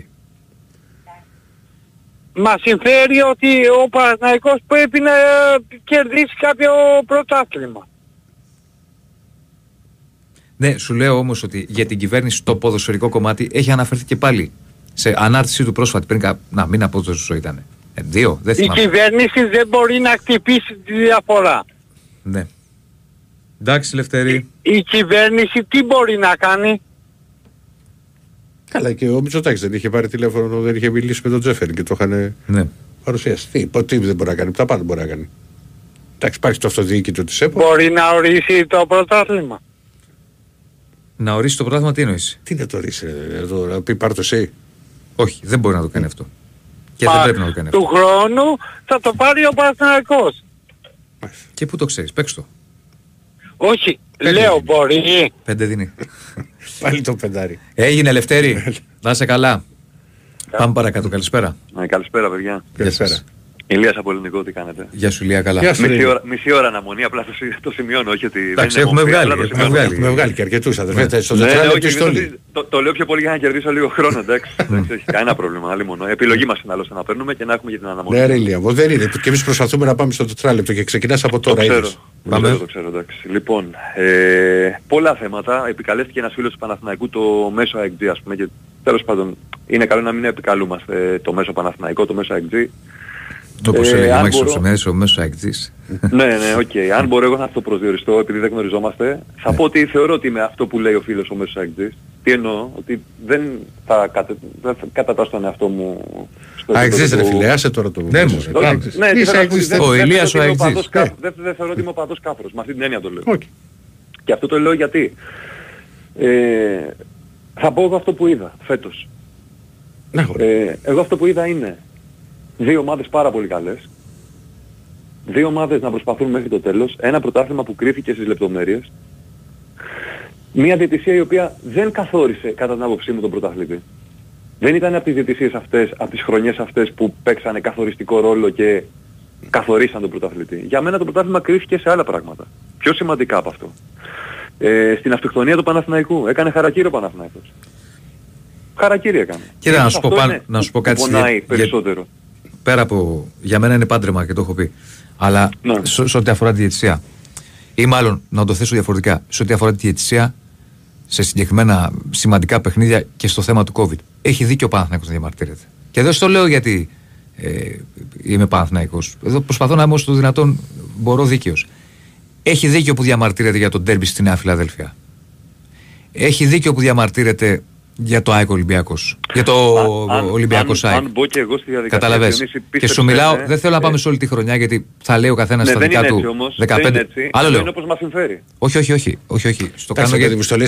Γιατί τα playoff είναι. Ναι, για την οικονομία της συζήτησης. Γιατί αν πάμε σε όλη τη χρονιά θα, δεν βγάλουμε άκρη, θα λέω εγώ δεκαπέντε για άλλα δεκαπέντε συ. Αυτό θέλω να σου πω όμως. Καταλαβαίνεις. Ή έχει δίκιο που σου λέει για τον COVID ότι ξέρεις κάτι ρε φίλε. Είχα είκοσι εννιά κρούσματα και μου δώσαν μια μέρα στον ντέρμπι της δεκαετίας για μένα. Αυτό που υπάρχει στο COVID. Καταλαβες. Υπάρχει εκεί και δεν υπήρχε το πρωτόκολλο. Ναι, ναι, το ξέρω, αλλά εκεί, εκεί, εκεί, καταλα... το καταλαβαίνω εκεί για μένα είναι θέμα αντίληψης και λογικής. Εγώ, ολοκληρώνω, ολοκληρώνω. Έχει... Δεν με πειράζει να λες να οψίσεις, προς Θεό. Ναι ρε παιδί μου. Όχι, διάλογο κάνουμε. Προφανώς. Ναι, ναι. Έχει δίκιο όταν, σου, γιατί... όταν ας πούμε κάθε και ακούει να λέει ότι ο Παναθηναϊκός θα πάρει δώρα και να υπάρχει μια περίεργη ατμόσφαιρα ότι ο Ολυμπιακός θα δώσει το παιχνίδι στον Παναθηναϊκό. Ή όταν έβγαινε η ΠΑΕΑΕΚ με κάθε σεβασμό. Αλλά είχα πει και εδώ την άποψή μου να λέει για κόκκινους βέρκους. Κατάλαβες. Ναι, α, κοίταξε, το τελευταίο συμφωνώ. Και, και σε όλη τη χρονιά ο Παναθηναϊκός, αν εξαιρέσουμε δύο-τρεις ανακοινώσεις, δεν μιλούσε. Να πω και εγώ κάτι. Τώρα μίλησε. Ναι, ναι, ολοκλήρωσα μάλλον και σου δίνω. Ε, εγώ διαφωνώ σε αυτό που λες γιατί, mm-hmm. για το κομμάτι της διαιτησίας ξεκάθαρα. Και επίσης δεν μου αρέσει που διαχωρίζεις και λες play-off και το, αφή, το άλλο το αφήνω γιατί αυτό, αυτό σε συμφέρει να το λες. Εμένα. Το πρωτάθλημα είναι σύνολο βαθμών. Εν πάση περιπτώσει, δεν θέλω να, να χάσω άλλο χρόνο με αυτό. Ναι. Θέλω να σου πω, ας πούμε, πριν λες ότι είναι λάθος να χαρακτηρίζουμε, γιατί είπε ο φίλος μικρό τον κύριο Αλαφούζο. Ε, μην χαρακτηρίζουμε, ναι, δεν ναι. είναι. Ή, όταν βγαίνει όμως ο κύριος Αλαφούζος και εμένα με λέει κλέφτη, με απο... δεν με χαρακτηρίζει με αυτό. Δεν με... Έναν ολόκληρο λαό, αυτό είναι καταγγελία, φίλε. Είναι κατα... και η οποία είναι πολύ σοβαρή. Ε, όταν λέει ε... ένας παράγοντας έκλεψε είναι η ομάδα αυτό το πρωτάθλημα λόγω διαιτησίας, είναι καταγγελία. Οι καταγγελίες δεν γίνονται σε ραδιόφωνο. Τα χαρακτήριζε αν έλεγε μικρή την ΑΕΚ. Ή μικρό τον Παναθηναϊκό κάποιους άλλους, κατάλαβες, ή τον Ολυμπιακό. Αυτή η άποψή μου και αυτή. Πάμε λίγο παρακάτω. Ναι. Το άλλο το κομμάτι. Λέει, ε, εγώ θα σου πω τι γίνεται. Ναι. Όταν βγαίνει ο Παναθηναϊκός, γιατί ουσιαστικά ο κύριος Αλαφούζος είναι, έχει τον Παναθηναϊκό, είναι ο Παναθηναϊκός, έτσι. Όταν ναι. βγαίνει ο Παναθηναϊκός και λέει, επικαλείται ότι έχουμε δύο εκατομμύρια κόσμο. Ναι. Και θέλει να μας πει με αυτό τι. Η ΑΕΚ λέει έχει τους μισούς, λέει, και είναι το χάος μετά. Όχι, εμένα αυτό το είπε σαν... για την Παναθηναϊκή Συμμαχία. Ε, εμένα αυτό σαν να... Όταν είχε αποτύχει. Αυτό ναι, είχε, αυτό καταρχάς είχε. Αυτό αναιρείται αυτό που λέει. Γιατί από τη μία λέει έχουμε δύο εκατομμύρια κόσμο και από την άλλη δεν βρήκαμε εκατό χιλιάδες να στηρίξουμε την προσπάθεια. Ε, δεν το είναι πέντε τοις εκατό δηλαδή. Δεν, είναι δεν βρήκαμε το πέντε τοις εκατό να στηρίξει την προσπάθεια. Δεν Άρα, είναι εύκολο στην Ελλάδα. Αν βάλουμε αυτό. Και τις γιαγιάδες μέσα και τις φιάδες και αυτούς, ναι. Δηλαδή έξι εκατομμύρια ασχολούνται στην Ελλάδα με το ποδόσφαιρο. Εσύ αυτό το είπες σου λέω για την Παναθηναϊκή Συμμαχία όταν είχαν κάνει τις έρευνες. Μα δεν έχει σημασία. Είπε, δεν το είπε για να μειώσει κάποιον. Με, να... με, με τις γιαγιάδες μέσα και, τις, και τα ανήψια και με. Ε, δεν ξέρω τώρα ρε φίλε, δεν έχω κάνει έρευνα. Είναι πολλοί. Είναι εκατομμύρια. Τώρα είναι οκτακόσια δύο εκατό δεν ξέρω. Ε, τι θέλω να σου πω εγώ με αυτό. Ναι. Ότι εμένα σαν ΑΕΚ το ότι ολόκληρος Παναθηναϊκός, τόσο μεγάλος σύλλογος, έφτασε στο σημείο να επικαλεστεί ότι έχω δύο εκατομμύρια κόσμο. Οι άλλοι προχθές λέγανε για τους τίτλους. Σου λέω και... ότι αυτό το είπε για τη συμμαχία. Για να πει ότι το απέτυχε η συμμαχία. Άσο, αλλά με διακόπτες, αν με διακόπτες έχεις δίκιο. Όχι, επεξηγηματικά στο λέω. Θα σου δώσω και ένα λεπτό αν, παραπάνω. Δεν με αφήνεις να μιλήσω. Ε, πώς δεν σε αφήνω. Πώς, όλα αν, τα έχεις αν πει. Όλα έχεις... βρε τα έχεις πει. Ό,τι ήθελες να πεις. Μα σου λέω ότι κάνεις λάθος. Δεν το λέει για την ΑΕΚ αυτό. Αυτό προσπαθώ να σου εξηγήσω. Τα δύο εκατομμύρια. Άλλα είπε για την ΑΕΚ. Τα δύο εκατομμύρια ε, το είπε για τη συμμαχία. Εγώ αλλού θέλω να καταλήξω όμως με αυτό. Ναι. Για, γι' αυτό σου είπα ότι με διακόπτεις. Εγώ δεν είπα το λέει για την ΑΕΚ. Εγώ ναι. είπα ότι σαν ΑΕΚ, όταν ένας Παναθηναϊκός βγαίνει και, και λέει στην κουβέντα που βάζει μαζί με την ΑΕΚ βάζει και αυτό, εγώ νιώθω ικανοποίηση γιατί τον έφερα σε αυτό το σημείο. Να φτάσει στο σημείο ένας ολόκληρος Παναθηναϊκός, να λέει για τον κόσμο, να λέει για τους τίτλους. Βγήκε ένας φίλος του Παναθηναϊκού προχθές και έλεγε πριν, πριν ναι, αλλά σου, το πρωτάθλημα. Θα λες ότι σε διακόπτω, αλλά... Είπε ότι ε, πριν, πριν ε, κρίθηκε το πρωτάθλημα, είπε ότι η ΑΕΚ είναι άτιτλη. Και είχα βγει και είχα πει, παιδιά, έχετε τριάντα εννιά τίτλους στην Ελλάδα. Και αν με το καλό η ΑΕΚ πάρει και τον double φέτος, θα έχει είκοσι εννιά. Δεν είναι τόσο μεγάλη διαφορά για να υπάρχουν αυτοί οι χαρακτηρισμοί. Ε, καλά, δεν είπε κανείς την ΑΕΚ. Μεγάλη ομάδα είναι ΑΕΚ, ρε φίλε. Ναι, ναι, ναι, όχι. Έγινε, φίλε, πήγαμε στα έξι λεπτά. Είδες ότι τους αφήσατε. Δηλαδή... Εντάξει, είναι αστείο, παιδιά. Αυτό δεν μ' αφήσατε να μιλήσω. Πώς δεν πήλησες. Δεν σου δώσαμε και ένα λεπτό παραπάνω. Δύο. Άμα σε γίνει και. Να είσαι καλά. Λοιπόν, μην ξεχνάτε τα άγραφα. Ναι, σωστό και αυτό. Ονοματεπώνυμο και κινητό, γιατί βλέπω ότι έχετε χαλαρώσει λίγο. Στέλνετε ονοματεπώνυμο κινητό για να κάνουμε την κλήρωση στο φινάλε. Χαίρετε. Καλησπέρα. Καλησπέρα. Όχι, δεν μίλησε για τον κόσμο της ΑΕΚ. Με ονόματα μίλησε. Άσχετα αν συμφωνούμε ή διαφωνούμε, μόνο αυτό να πω. Είπε για την ΑΕΚ και τον Δημήτρη Μελισσανίδη. Αυτό είπε. Έλα, φίλε. Κάνετε, ο Βαγγέλης με καλά, είστε. Πού είσαι, ρε Βαγγέλη. Αλλά ωραία. Διονύση, εγώ πάντως στεναχωρήθηκα σήμερα. Δεν ξέρω, μπορώ να κάνω και λάθος. Είπε όσα είπε ο πρόεδρος, ο Γιάννης Αλαφούζος. Αλλά εγώ κατάλαβα ότι έβγαλε σήμερα στη σέντρα το Γιοβάνοβιτς. Το Γιοβάνοβιτς έβγαλε σέντρα. Αφού είπε ναι, ότι... που είπε και καλά ότι ο Γιοβάνοβιτς μας είπε να παίξουμε ναι, τη Δευτέρα. Ναι, μα αυτό είναι και αλήθεια και, και, και το είχε πει και ο Γιοβάνοβιτς, συνέντευξη τύπου. Αλλά για τον Γιοβάνοβιτς μίλησε με πολύ καλά λόγια. Αυτό. Ο Γιοβ... ο, αυτό που είπε σήμερα ο Γιάννης Αλαφούζος το είχε πει και ο Γιοβάνοβιτς, αν θυμάσαι, μετά το παιχνίδι, συγγνώμη, Ολυμπιακός Παναθηναϊκός. Για τον Γιοβάνοβιτς είπε, με... σου διαβάζω τη δηλώσή του.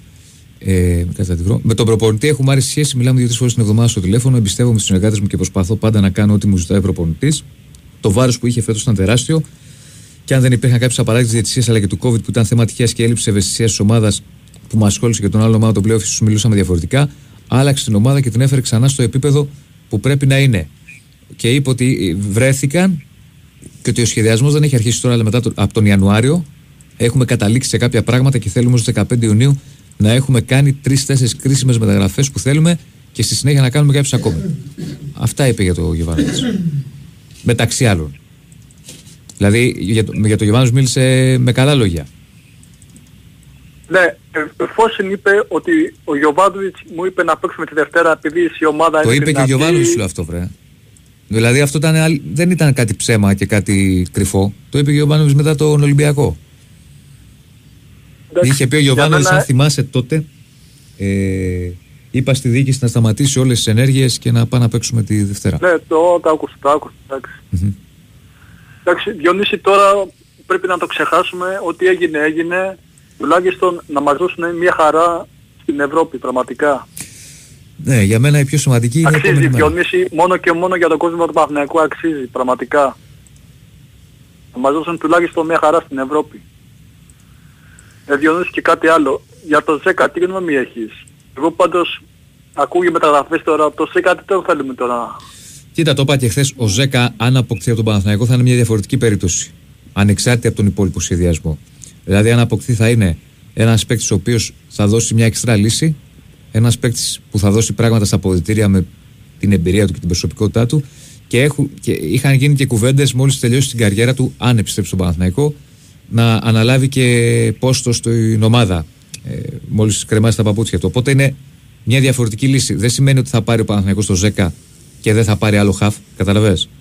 Είναι κάτι Μάλι. συμπληρωματικό, να το πω έτσι. Αν γίνει, κάτσε να δούμε αν θα γίνει. Έγινε, παιδιά. Καλό βράδυ. Να είσαι καλά.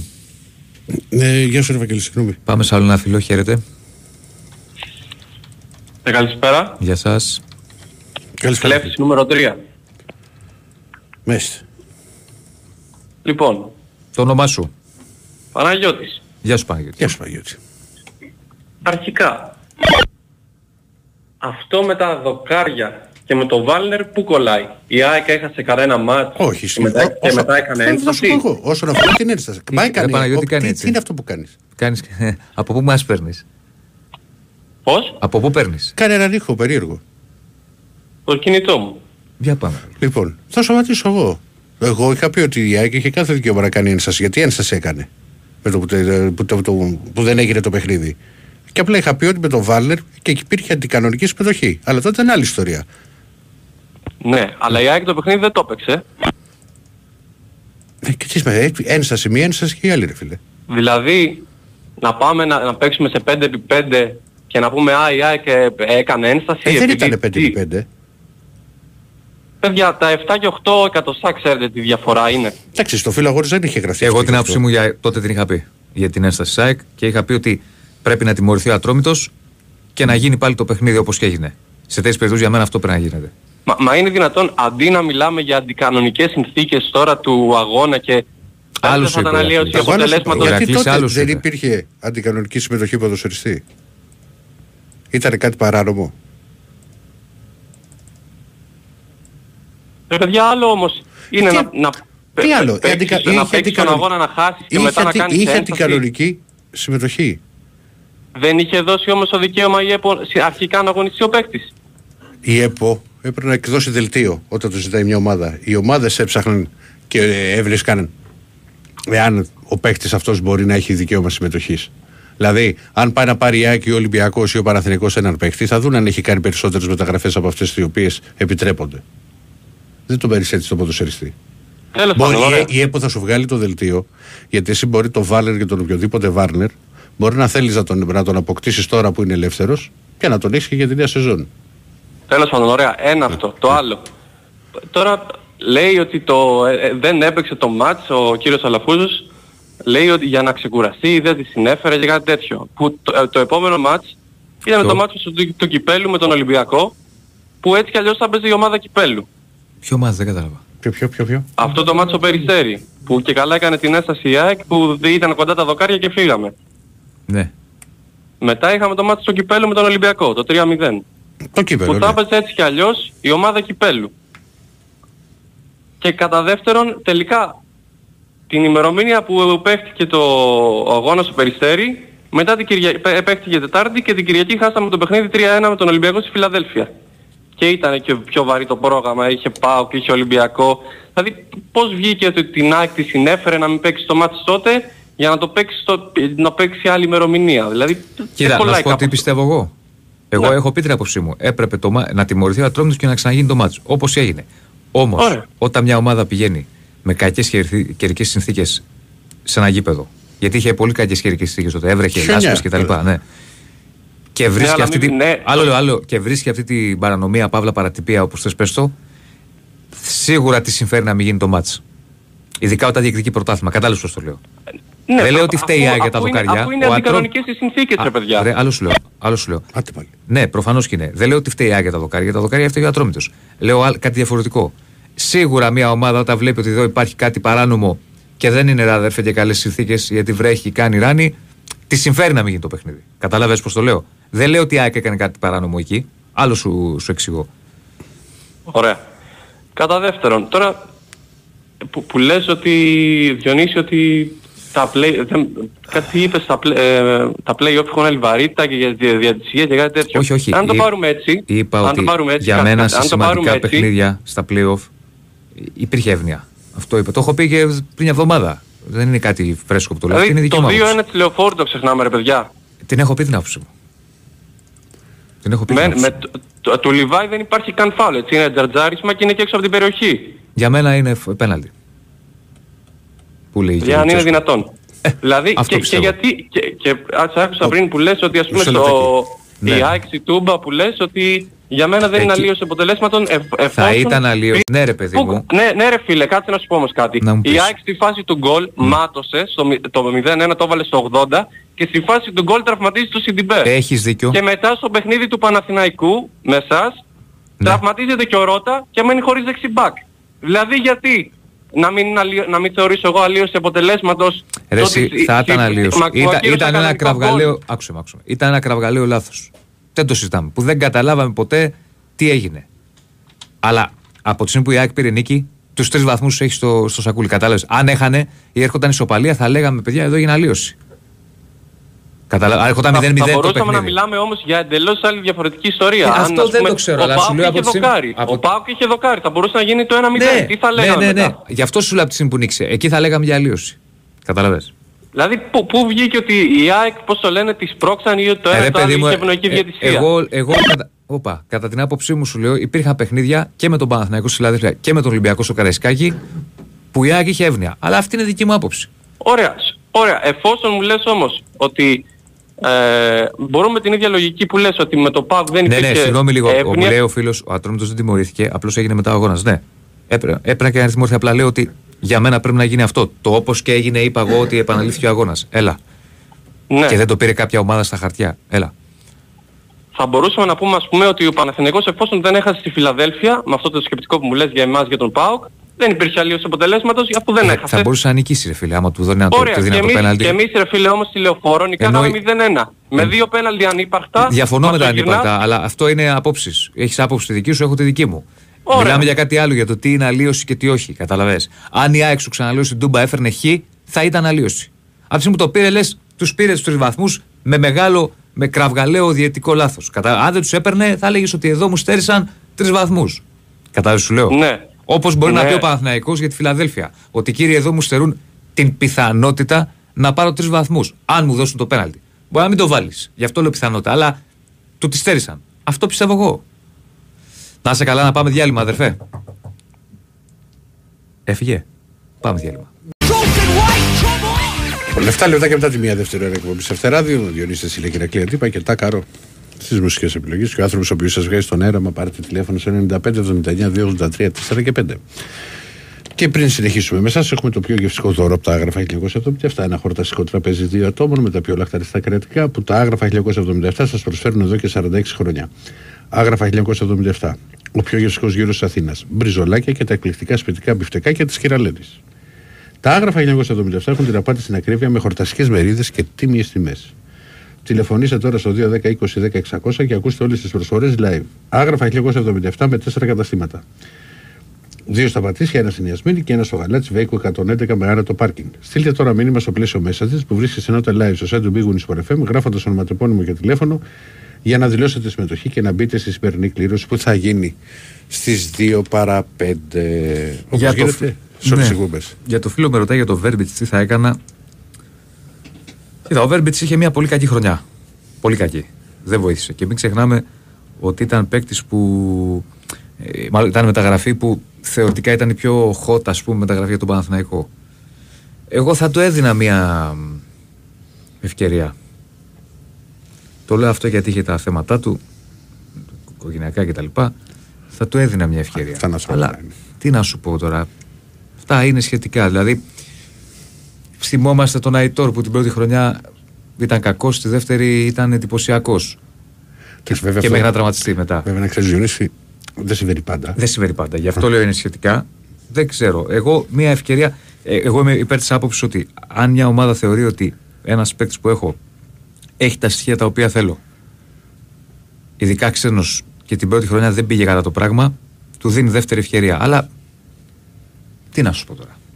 Λοιπόν, για τον μπάσκετ που με ρωτάτε εδώ αρκετοί φίλοι στα, στα μηνύματα, αύριο θα, τι αύριο, σήμερα, πλέον έχει αλλάξει μέρα, θα αναχωρήσει αποστολή για την Λιθουανία. Ο Ολυμπιακός πρέπει να συνεχίσει να, να παίξει το μπάσκετ που τον οδήγησε μέχρι το Final Four, τον οδήγησε στην πρώτη θέση στην Ευρωλίγα, που τον οδήγησε να κερδίσει και τη, και τη Φενέρ. Μάλιστα με τη Φενέρ άλλαξε η Σιλ, γιατί αν εξαιρέσουμε το πρώτο παιχνίδι στα υπόλοιπα Ολυμπιακούς δεν ήταν εύστοχος στα τρίποντα. Και πήγε και σε προσπάθειες κοντά στο καλάθι. Mm. Η Μονακό είναι η ομάδα αριθμού, είναι ομάδα η οποία στηρίζεται πάρα πολύ στις ατομικές ενέργειες. Κυρίως του James και μετά του Lloyd και του Οκόμπο, δηλαδή η περιφέρεια είναι αυτή που προσφέρει τους περισσότερους πόντους. Έχεις ψηλούς αθλητικούς, αλλά είναι μια ομάδα η οποία χάνεται κάποιες στιγμές στην άμυνα και εκεί νομίζω ότι θα χτυπήσει ναι. α, ο Ολυμπιακός. Ε, αλλά είναι παι- παιχνίδι, παιχνίδι. Και να βγει ο Μάκης να τον κλείσω. Ε, ε, μου λέει ο φίλος Διονύσου, Αϊτόρ είπε ότι έπαιξε ο Παναθηναϊκός με COVID με τη Σλάβια. Σχόλιο, δεν είπε αυτό ο Αϊτόρ και το έκανε και ε, ε, ανάρτηση. Ο Αϊτόρ είπε ότι πριν το μάτς με τη Σλάβια υπήρχαν παίκτες με COVID. Μάλιστα ήταν τότε κάτι γνωστό και το είχαμε αναφέρει. Τότε, εκείνη την εποχή. Ότι ο Παναθηναϊκός είχε πριν από το μάτς με τη Σλάβια προβλήματα με τον COVID και πήγαινε με θέματα. Επίσης, θα πω ότι τότε, εκείνη την εποχή, για να παίξεις, έπρεπε να δώσεις αρνητικό τεστ. Αλλιώς δεν έπαιζες. Όσοι έπαιξαν τότε λοιπόν είχαν αρνητικό τεστ. Αν θυμάστε κάποιοι που είχαν ξεπεράσει τότε τον COVID στον Παναθηναϊκό, αλλά είχαν ακόμη δεν ήταν καλά. Ενώ έβγαζαν αρνητικότητες, δεν ήταν καλά, δεν έπαιξαν. Για παράδειγμα, είχε ξεκινήσει ο Γκάνεα στην Πράγα αντί του Χουάνκαρ. Γιατί δεν είχε ανάσης ο Χουάνκαρ. Παρά το γεγονός ότι είχε βγάλει αρνητικό. Άρα δεν είχε πει αυτό τώρα. Είχε πει ότι πριν από το μάτς, που ξαναλέω, όταν γνωστό, το είχαμε πει, το, το είχαμε μεταφέρει και είχε γραφτεί και το είχαμε πει και εδώ. Αν θα πάρει σεντερφόρ ο Παναθηναϊκός, πιθ, πιθανό είναι, θα δούμε. Και, και το Λίγκερ που ρωτάτε επίσης έχει γραφτεί, αλλά κάτι χειροπιαστό τώρα δεν υπάρχει. Τον ήθελε και το Γενάριο ο Παναθηναϊκός. Πράγματι είναι ένας πάρα πολύ καλός παίκτης. Δεν το συζητάμε και εγώ θα τον ήθελα. Αλλά δεν ξέρω τι θα γίνει τώρα. Μπορεί να γίνει κάτι. Θα το δούμε. Θα το δούμε. Πάντως είναι ένας πολύ καλός παίκτης. Έχει έτσι και ένα μήνυμα που φαίνεται ότι είναι ακροατής. Ναι. Καιρό. Να σε δώσω άδεια. Γιατί θα λείπεις από Ιούνιο και θα γυρίσεις Οκτώβρη. Εγώ. Όχι. Καταρχάς θα λείψω, θα φύγω, καλά να είμαστε, τέλος Ιουνίου. Μας στείλανε να δώσουμε και άδειες, έβαλα τα γέλια. Ναι, για την προετοιμασία. ε, Τέλος Ιουνίου, ναι. Ε, μετά στα, στα προγραμματικά ναι. Και στην άδεια. Να κάνουμε. Καλό μάθατε όταν δεν είχε Ευρώπη Παναθηναϊκός. Κάτσε ρε φίλε, που δεν έφευγα. Κάτσε ρε Διονύση. Τι να κάνουμε κύριε. Περίμενε ρε Διονύση μου, ναι. Και πάμε στους φίλους. Ναι. Λοιπόν. Θα φύγεις τέλη Ιουνίου. Ναι. Ε, μπορείς να πάρεις την άδεια αρχές Ιουνίου. Ε, δεν γίνεται. Γιατί ρε φίλε, ωραία είναι. Και πιο φτηνές τιμές. Καλό καιρό. Ε, κάτσε ρε φίλε, θα φύγεις Ιουνίου. Θα προ, προκληματικά. Δεν θα φύγεις Ιουνίου. Ε, και δεν θα φύγεις. Που είναι πιθανό έτσι που πάει και εγώ. Όχι, εντάξει, είπαμε. Τι πριν, εντάξει. Πότε θα φύγεις, τον Αύγουστο. Στα παιχνίδια πάνω. Δεν ξέρω, μπορεί, κοίτα να δεις. Θα δούμε, μπορεί να φύγω τέλη Ιουλίου και να έρθω για τα παιχνίδια. Γιατί θέλω να είμαι στα παιχνίδια. Θα δούμε. Άστο. Α, θες και τέλη Ιουλίου. Τέλη Ιουλίου έχει παιχνίδια. Και να άστοσα παιχνίδια. Και είναι εξωτερικό το παιχνίδι το πρώτο. Αν. Αν είναι εξωτερικό το πρώτο. Θα πάρω το αεροπλανάκι. Θα πάω. Α, να πω. Τι να κάνω. Δεν θα πάω στη Μύκονο. Τι να κάνω. Ιούνιο, Ιούνις. Είσαι και δέκα χρόνια μικρότερος. Λοιπόν, άντε πάμε στους φίλους. Ναι. Καλώς τον. Γεια σας, Χιλιά. Γεια σας, παιδιά, τι κάνετε. Καλά, φίλε. Εδώ βρίσκουμε, βγάζουμε τις άδειες. Εσύ πότε θα φύγεις. Μπράβο, ωραία. Για τη μαγευτική κουρούτα. Αυτό το κάνουμε και στις δουλειές, μπράβο. Εσύ πότε θα φύγεις για τη μαγευτική κουρούτα. Δεν ξέρω καθόλου, φίλε, φέτος είναι δύσκολα τα πράγματα. Όχι, άμα, άμα άρχισες και εσύ τα δύσκολα. Άμα άρχισες και εσύ τα δύσκολα. Εγώ τι, δύσκολα. Τέλος πάντων. Μπορώ να ρωτήσω κάτι. Ε, ποιος ο λόγος η ΑΕΚ να μην δηλώσει τα κρούσματα COVID που είχε. Θα τις, ε, θα τις απαγόρευαν να παίξουν οι παίχτες με COVID. Ε, θα είχε... Δεν ξέρω, δεν μπορώ να σου απαντήσω αυτό. Αυτό αν ε, όντως ισχύει αυτή η καταγγελία που είναι πολύ σοβαρή καταγγελία, πρέπει να απαντήσει η ΑΕΚ. Εγώ δεν μπορώ να σου απαντήσω αυτό. Ναι. Ή ο Ηρακλής. Ναι. Έλα. Ακούγεσαι, ακούγεσαι. Εχιλιά. Να ξεκουραστούν οι παίχτες της, να... Συγγνώμη γιατί έκανε μια διακοπή. Ναι, σου είπα ότι δεν μπορούμε να σου απαντήσουμε εμείς αυτό. Αν ισχύει αυτή η καταγγελία που είναι... Ε, ε, όχι, εγώ λέω, λέω επειδή ο κύριος Λαφούζος έκανε μια καταγγελία. Ναι. Να καταλάβω ας πούμε το νόημα της καταγγελίας. Το νόημα της καταγγελίας στα δικά μου μάτια είναι, σου λέει, ότι αν είχαν COVID αυτοί, γιατί σύμφωνα με την καταγγελία είχαν COVID, και ξαναλέω είναι ο δεύτερος που το λέει, ναι. Είχε πει και κάτι ο Νικολαΐδης πρόσφατα. Ναι. Κόλλησαν οι παίκτες του Παναθηναϊκού. Ναι. Άρα λοιπόν σου λέω, αν όντως αυτή η πολύ σοβαρή καταγγελία ισχύει, θα έπρεπε να απαντήσει η ΑΕΚ. Ναι, εμείς okay, να σου απαντήσουμε, θα ξέρω να, εγώ. Θα έπρεπε, θα έπρεπε όπως είπες προηγουμένως, ναι. ε, ας πούμε παραδείγματος χάρη για τα δοκάρια, ε, να μου πεις τη γνώμη σου. Τη γνώμη για τα δοκάρια την έχω πει. Όχι, όχι, τη γνώμη σου, τη γνώμη σου για ποιο λόγο η ΑΕΚ να μην παρουσιάσετε δεν το ξέρω. Θετικά, πού να το, πού να το, αυτό δεν είναι γνώμη, είναι πρέπει να μαντέψω, ναι, ξέρω εγώ. Ναι, αλλά ξέρεις κάτι, όταν κάνεις μια υπόθεση, ψάχνεις να βρεις, ψάχνεις να βρεις το, το αίτιο της... Ε, της ε, ε, Τώρα μιλάμε, για, μιλάμε σε μια υπόθεση. Μισό λεπτό, εδώ υπάρχει... Μισό λεπτό. Τι έγινε πριν. Για τον COVID, για το COVID. Ένα λεπτό, να το πάρουμε από την αρχή. Υπάρχει ε, η δήλωση... Επειδή εγώ δεν θέλω να πω πολλά γι' αυτό. Α, περίμενε, όχι. Όχι, λέω, υπάρχει ναι. Πρώτα η δήλωση του Νικολαΐδη και μετά η δήλωση του Γιάννη Λαφούζου. Η δήλωση ναι. Του Γιάννη Λαφούζου πιο ξέρει... Και οι δύο, που, και οι δύο που, είναι αναρμόδιοι καταρχήν. Ναι, πιο ξέρει που λέει ότι η ΑΕΚ είχε COVID. Ναι, ωραία. Πού το ξέρει ο κύριος Λαφούζου. Δεν ξέρω. Με ρωτάς λοιπόν... Επίσης, Α, δεν ξε... Αυτό πρέπει να μας πει πρώτα απ' όλα. Επίσης δεν ξέρω Πρώτα απ' όλα πρέπει να μας πει αυτό. Ναι, επίσης, επειδή με ρώτησες τι η ΑΕΚ, αν είχε COVID, ποιος ο λόγος να το κάνει αυτό, δεν το ξέρω. Μπορεί να το ξέρω. Ναι, παιδί μου, μπορείς να κάνεις υποθέσεις. Υποθέσεις. Υποθέσεις μπορεί να κάνουμε. Μπορεί, μπορεί να σου πει κάποιος. Και ναι, πάντα μιλάμε αυτό το θέλω να μου πει κάποιος. Ναι, ρε παιδί μου, ότι ξέρεις, μπορεί να είχαν παρουσιαστεί κάποια κρούσματα, τα οποία όμως, ναι, ξέρεις, να ήταν κάποιοι που μπορεί να ήταν συμπτωματικοί και κάποιοι οι οποίοι, ναι, θα μπορούσαν να τους χρησιμοποιήσει. Περίμενε, ναι, παιδί μου. Όπως και θα μπορούσαν να τους χρησιμοποιήσει ή να περιμένει να δει αν θα τους χρησιμοποιήσει, γιατί εκπληκτούσε το Άκη Παναθηναϊκός. Όπως Παναθηναϊκός στον τέρμι με τον Ολυμπιακό. Σου λέω, μπορεί να σου απαντήσει κάποιος. Όπως ακριβώς ήταν και του Παναθηναϊκού στον τέρμι με τον Ολυμπιακό. Θα μπορούσε να κοιτάξει. Άμα ρωτάς την άποψή μου πάντως. Αν όντως η ΑΕΚ και COVID, αυτό δεν βγάζει κανένα νόημα. Αυτό θέλω να πω. Κατάλαβες. Αν όντως η ΑΕΚ και COVID, ε, για, η άποψή μου... Εγώ κατάλαβα. Εσύ το κατάλαβες ότι δεν βγάζει κάποιο νόημα, Διονύση μου? Αυτό που είπε ο κ. Αλαφούζος. Ε, αυτό που είπε ο κ. Αλαφούζος είναι καταγγελία. Πρώτα απ' όλα, πρώτα απ' όλα είναι δεν έκανε υπόθεση. Υπόθεση κάνουμε εμείς. Πρώτα απ' πρώτα απ' όλα είναι παράνομο αυτό που έκανε. Ξεκινάμε από εκεί. Ναι, μ' ακούς? Ναι, ναι, σ' ακούω, σ' ακούω. Ε, πρώτα, απ όλα, πρώτα απ' όλα το να βγαίνει και να λέει ότι υπάρχει, υπάρχουν τεστ θετικά στην ΑΕΚ ε, ε, είναι παράνομο. Είναι απλό. Είναι πάρα πολύ απλό και με εντυπωσιάζει, γιατί εγώ τον έχω, τον έχω σε εκτίμηση τον πειράζει. Δεν ξέρει γιατί, ε, δεν μπορεί να είμαι στο μυαλό του. Είναι πάντως πολύ σοβαρή καταγγελία.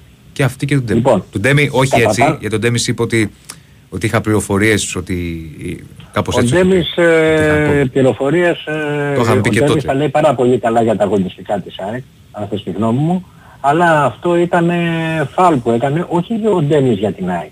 Οποιοςδήποτε, εγώ, ναι, να βγω και να πω δημόσια ότι ξέρετε κάτι, ε, έχω την πληροφορία ότι ο Δεσύλλας ή ο, ο Αντίπας έχει COVID, είναι θετικό σε, σε COVID, ή στον ιό της γρήπης, είναι παράνομο. Το αντιλαμβάνεστε αυτό? Δεν ξέρω αν είναι παράνομο και αν υπάρχει κάποιος νόμος. Ε, ε, Διονύση μου, επέτρεψε μου λίγο να τα γνωρίζω λίγο αυτά. Ναι, πράγματα. Δεν το γνωρίζω. Αχιλέα, ένα λεπτάκι έχεις ακόμα. Ναι, σε ένα λεπτάκι να πω, ναι, ότι εγώ περίμενα σήμερα από τον κύριο Λαφούζο ως... Ε, επειδή έχω ασχοληθεί που και που με τον ε, Παναθηναϊκό, mm-hmm, όπως και με τον Ολυμπιακό, και ελπίζω ότι έχω ασχοληθεί σοβαρά ποδοσφαιρικά, νομίζω για τον εαυτό μου, για την πάρτι μου, να το πω έτσι, ότι περίμενα να, να μας πει κάτι για τα τέσσερα πέντε χαφ, τα οποία λείπουν από τον Παναθηναϊκό, και είναι ο λόγος, ο λόγος συν τα πέναλτι τα οποία πήρε στον πρώτο γύρο, που έμεινε κοντά, ασμένοντας, και εν τέλει έχασε τον τίτλο. Πέραν από την καλή ασφαλή... Μίλησε πάντως για μεταγραφική ενίσχυση. Είπε ότι μέχρι δεκαπέντε πέραν από την πολύ Ιουνίου θα έχουν κάνει τέσσερις μεταγραφές. Που είχε η ΑΕΚ. Απλά θα θυμίσω για την περίπτωση του Βάνερ, μια και το είπε ο Ρακλής.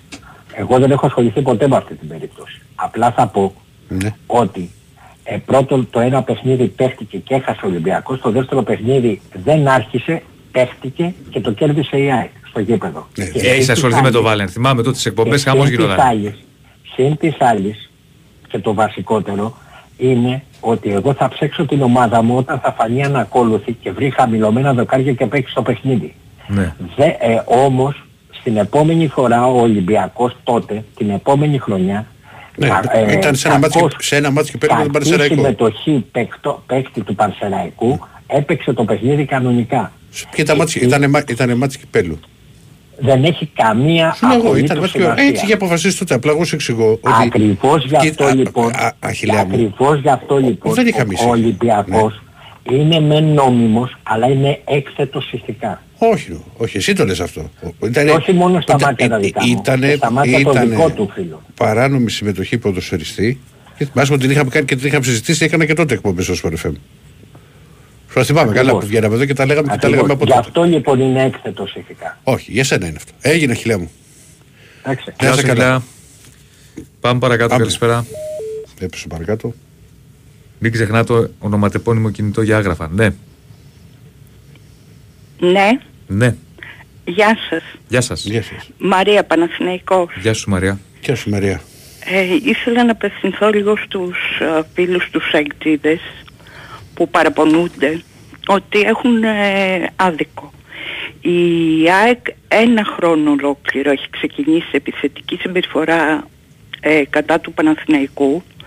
Θυμάμαι πάρα πολύ καλά το σοκ που είχα πάθει τον Ιούνιο όταν έβγαιναν οι δημοσιογράφοι στο Sport εφ εμ και έλεγαν ότι μας τιμωρεί ο κύριος Μελισσανίδης γιατί δεν ψηφίσαμε τον... Συγγνώμη Μαρία, πες τα λίγο με τον Διονύση. Ναι, γιατί δεν ψηφίσαμε Μπένετ και Μπαλτάκο, με το να μας κλέψει το περιβόητο Γκατσίνοβιτς. Είχα πάρει και κάποια άλλη μέρα, γι' αυτό με ενοχλεί να ακούω για το συγκεκριμένο θέμα. Ο Γκατσίνοβιτς καλός παίκτης είναι. Κα... μια χαρά παίκτης είναι, αλλά από πού και σπου και σαν τι θα μας τιμωρήσει η ΑΕΚ και ο κύριος Μελισσανίδης για το τι ψηφίσαμε ή δεν ψηφίσαμε. Αυτό ήταν μια κουβέντα που γινόταν τότε, θυμάμαι. Δεν ξέρω αν... Όχι, δεν ήταν ισχύω. Κουβέντα. Θυμάμαι πάρα πολύ καλά τους δημοσιογράφους του ΑΕΚ. Είχαν βγει στο Sport εφ εμ βραδάκι, παραμονή που υπέγραψε ο κ. Γκατσίνοβιτς στην ΑΕΚ και λέγανε με τα επιτάσεως και με αλαζονικό ύφος ότι θυμάμαι, μας τιμώρησε ο κ. Μελισσανίδης για αυτό το λόγο που είπα. Από εκεί ξεκίνησε. Λοιπόν, είχε σχέδιο η ΑΕΚ με την επίθεση κατά του Παναθηναϊκού για να τον διαβάλει. Γι' αυτό μίλησαν για δώρα, γι' αυτό μίλησαν για... Ε, κοροϊδεύαν τον τρόπο που παίζαμε. Όλο το, όλη τη χρονιά ήταν υποτιμητική απέναντί μας. Μην α, τους κάνει εντύπωση λοιπόν ότι εμείς α, διαμαρτυρόμαστε. Και μην ξεχνάνε ότι όλη τη χρονιά ήμασταν πρώτοι, ας μας προσπερνούσαν, ας α, ξεφεύγανε μπροστά. Να μην έχουν κανένα πρόβλημα. Χρειάστηκε το παιχνίδι του κορονοϊού για να πάρουν το πρωτάθλημα. Απλά είναι τα πράγματα. Δεν θα χάσουν τη λογική μας. Γιατί τους βλέπω ότι παίρνουν πολύ επιθετικά. Καλά, μέχρι τώρα δεν έχει πάρει κάποιος επιθετικά. Στις ε, απόψεις σου εκφράζει ο καθένας, όπως και εκφράζει και εσύ τη δική σου. Ακούω, είναι πάρα πολύ επιθετική. Δεν, εδώ δεν έχει βγει κάποιος επιθετικά. Το δικαίωμά μας είναι καθένας και εμείς να διαμαρτυρόμαστε και να θεωρούμε ότι μας κλέψανε. Δεν κατάλαβα γιατί πρέπει να έχουν δίκιο αυτοί. Πρώτοι δεν ήμασταν μέχρι το παιχνίδι με τον Ολυμπιακό. Σου λέω Ολυμπιακό. Δεν έχει βγει κάποιος επιθετικά. Όπως λες την άποψή σου, έτσι λένε και αυτοί οι φίλοι να αποψήσουν. Τέλος πάντων, επέτρεψέ μου να έχω αμφιβολίες, okay, γιατί είναι okay, πολλά okay. τα μέσα, είναι mm. πολλά τα site. Λέω για εδώ, βλέπω. Λέω για την εκπομπή απόψε. Εντάξει, μπορεί απόψε να μην... Τώρα στα social media και σε αυτά ναι. πάντα γίνεται χαμός, δεν, δεν με απασχολεί. Λοιπόν, ε, αυτό ήθελα να καταθέσω και πιστεύω ότι έχουν... Ε, Ωραία. Είναι πολύ προσβλητική. Να είστε καλά. Να είστε καλά. Ευχαριστώ. Για να προχωρήσουμε. Καλή Καλό βράδυ. Καλησπέρα. Καλησπέρα Διονύση. Γεια σας. Γεια σου. Αυτή δεν είναι εκεί. Είναι λίγο έξω. Α, καλά. Ε, Νίκος λέγομαι. Ναι Νίκο. Ε, Φίλαθλος της πρωταθλήτριας ΑΕΚ. Ναι. ναι. Από πού παίρνει Νίκο. Διονύση, το μάτσο τελευταίο της ΑΕΚ στη Λεωφόρο το θυμάσαι έτσι. Πώς εξελίχθηκε. Το μηδέν μηδέν. Ναι. ναι. Εγώ σήμερα Διονύση ξέρεις πως νιώθω. Σαν να βάλαμε γκολ ρε φίλε. Απλά το βάλατε μόνοι σας αυτό γκολ. Εκείνο, εκείνο το μάτς που γλιτώσατε τα γκολ νιώθω ότι το βάλαμε σήμερα. Με δικό σας αυτό γκολ. Με δικό μου αυτό γκολ. Με δικό σας αυτό γκολ. Ε, με αυτά που είπε ο κύριος Αλαφούζος. Ο κύριος πάλι τα ίδια. Άκουσε με. Τι δικό μας δηλαδή, όσα, ο κύριος Αλαφούζος βγήκε και έκανε μια... τη βραδιά, θεωρώ ναι. ότι τα φάγατε σήμερα με δικά σας αυτογκόλ, αυτά που είπε ο Αλαφούζος. Ναι, ο κύριος Αλαφούζος ναι. βγήκε και έκανε μια καταγγελία συγκεκριμένη και πολύ σοβαρή. Ναι. Είτε δηλαδή, συμφωνούμε είτε διαφωνούμε. Εσύ είσαι μάλλον... καλυμμένος. Περίμενε, περίμενε. Είτε συμφωνούμε είτε διαφωνούμε. Είναι μια καταγγελία σοβαρή. Σε αυτό πρέπει να συμφωνήσουμε. Όποιος είναι να την έκανε αυτή την καταγγελία ήταν σοβαρή. Δηλαδή ήσασταν διπλή καταγγελία. Συγγνώμη. Σας κολλήσαμε και κορονοϊό. Δεν ξέρω αν η ΑΕΚ, εγώ δεν πάντα το ξέρω. Εγώ σου λέω ότι υπάρχει μια σοβαρή καταγγελία. Αν η ΑΕΚ είχε κορονοϊό, εγώ το είχα πει και τότε. Δεν είναι ρωτή... σοβαρά καταρχήν Περίμενε. Αυτά τώρα να λέγω. Περίμενε. Δεν είναι καν σοβαρά. Αν η ΑΕΚ είχε κορονοϊό, φίλε καλέ, τότε έπρεπε να το πει. Όπως το είπε ναι. ο Παναθηναϊκός πριν ναι. το Καραϊσκάκη. Επειδή ναι. πάνω απ' όλα είναι η υγεία, το λέγαμε και τότε, πρέπει όταν υπάρχουν τέτοια θέματα να το λες. Δεν είναι κακό. Δηλαδή, εγώ δεν μπορώ να σου αποδείξω ότι είχε κορονοϊό, έχει. Σου μεταφέρω την καταγγελία. Έλα. Ωραία. Σε λίγο ρε Διονύση θα μας πεις μήπως ωστέν και τα δοκάρια μην είχαν κορονοϊό εκεί στη Λεωφόρο. Ξέρω εγώ να τα κοιτούσατε κι αυτά μήπως ε, είχαν κανένα κορονοϊό. Σου, ποια δοκάρια. Τι, τώρα ή θα κάνουμε σοβαρή δουλειά. Ε, Διονύση, άκου να δεις αγόρι μου. Ναι, ναι, αγόρι. Ο Παναθηναϊκός, επειδή ναι. ξέρω η θέση σας είναι δύσκολη και δεν μπορεί να πει κάποια πράγματα. Καθόλου δύσκολη. Την άποψή μας λέμε όπως λες κι εσύ. Με ένα δικό μου τρόπο. Ο Παναθηναϊκός Άκου, δεν είναι αγόρι μου ο Παναθηναϊκός Λαμποργίνη να τη βάζεις εκατό ευρώ βενζίνη και να φεύγεις σφαίρα ε. και όπου πάει. Κατάλαβες. Την ομάδα ο κύριος Αλαφούζος σας την άφησε γυμνή και στον τελευταίο μήνα ο Παναθηναϊκός όπως είδες σερνότανε. Ρε αδερφέ, ένα λεπτό. Σερνότανε και κανένας... Θες να μ' ακούσεις όμως, γιατί δεν μου αρέσει και το αγόρι μου. Δεν μου αρέσει το αγόρι μου, είμαστε κολλητοί. Θες να μ' ακούσεις ε, και γιατί, εμένα. Γιατί νομίζω ναι. είσαι μικρότερος, γι' αυτό. Πόσο είσαι? σαράντα επτά. τριάντα εννιά, σαράντα πάω τώρα. Ε, ε, ε, ε, δεν είμαι, ξέρω εγώ δεν είμαι. Δηλαδή, στα επτά σου, τέλος πάντων, άκουσε με, άξομαι. Ε, ε, εγώ είμαι σαράντα επτά εντάξει, χρονών εντάξει, και, και σήμερα κατάλαβα ότι ο κύριος Αλαφούζος έβαλε ένα μεγάλο λίθο και μας έδειξε με τη σφραγίδα του πόσο μίκρινο ο Παναθηναϊκός. Καλά, άκουσε με. Άκουσα. Ούτε μικρός ο Παναθηναϊκός, ούτε η ΑΕΚ είναι μικρή, ούτε ο Ολυμπιακός. Και συγγνώμη για το ελληνικό ποδόσφαιρο. Άκουσε με αδερφέ. Στο ελληνικό ποδόσφαιρο κατά καιρούς, κατά καιρούς υπάρχουν σοβαρές καταγγελίες. Ναι ή όχι? Κάποτε ο, ο Γιάννης Αλαφούζος έκανε καταγγελίες κατά του Ολυμπιακού πριν από δέκα χρόνια πόσο ήταν. Το θυμάσαι? Τώρα κάνει καταγγελία κατά της ΑΕΚ. Πάρα πολλά θυμάμαι εγώ. Περίμενε. Εγώ λέω για το θέμα του COVID. Εγώ είπα την άποψη. Εγώ θυμάμαι τον μεγάλο Παναθηναϊκό. Κάτσε να σου απαντήσω. Το μεγάλο Παναθηναϊκό. Εντάξει, κάτσε να σου απαντήσω. Λέτε... Ε, δεν θες να σου απαντήσω? Ναι, ακούω, ακούω. Γιατί μου λες τώρα αυτά που μου λέτε? Σου λέω. Εγώ είπα ξεκάθαρα την άποψή μου για τη διαιτησία. Η ΑΕΚ είχε μια πάρα πολύ καλή ομάδα. Κατά την άποψή μου σε σημαντικά μάτς είχε βοήθεια από τη διαιτησία. Αλλά αυτό είναι δική μου άποψη. Δεν σημαίνει ναι. ότι είναι και σωστή. Μπορεί να σου την πει λάθος. Άποψή μου είναι. Όπως έχεις τη δική σου. Στο κομμάτι ναι. του COVID λέω ότι έχουμε μια πολύ σοβαρή καταγγελία ότι η ΑΕΚ είχε COVID. Ναι. Είπε ο Γιάννης Αλαφούς δηλαδή, ότι η ΑΕΚ είχε COVID. Αυτή ήταν η αιτία που τον τελευταίο ξέρω... μήνα σερνόσασταν. Πώς? Αυτή ήταν η αιτία που τον τελευταίο μήνα ο Παναθηναϊκός σερνόταν. Για... Και το βλέπε ο... και το έβλεπαν όλη η Ελλάδα. Ρε φίλε, είναι άσχετο το ένα με το άλλο. Το ότι ο Παναθηναϊκός είχε προβλήματα. Το ότι ο Παναθηναϊκός είχε... Ένα λεπτό, ένα λεπτό. Όταν ήταν πρώτος δεν έκανε μεταγραφές, δεν είχε πάγκο. Μα είπε, ένα λεπτό είναι άσχετο αυτό το πράγμα όμως. Ωραία. Εννοώ ότι ισχύει και αυτό που λες. Πρέπει να γίνουν καλύτερες μεταγραφές. Κάτσε να σου απαντήσω. Μα δεν θες απάντηση, αδερφέ. Δεν θες. Βλέπεις, δεν θες απάντηση. Λέω ότι ο Παναθηναϊκός... Κάτσε να σου πω, να σου πω. Την ξέρω ρε Διονύση. Την ξέρω. Άντε πες μου, πες μου. Δεν, δεν χρειάζεται, εντάξει, αφού την ξέρεις δεν χρειάζεται. Εντάξει. Καλή υπομονή επίσης, σε όλους τους Παναθηναϊκούς και καλή νύχτα σας. Σε όλους υπομονή και κουράγιο. Η υπομονή είναι αρετή, αδερφέ. Πάμε διάλειμμα, επιστρέφουμε, mm-hmm. επιστρέφουμε για το τελευταίο ημίωρο. Ε, μην ξεχνάτε ονοματεπώνυμο κινητό για την κλήρωση για τα άγραφα και θα είμαστε εδώ σε πολύ πολύ λίγο.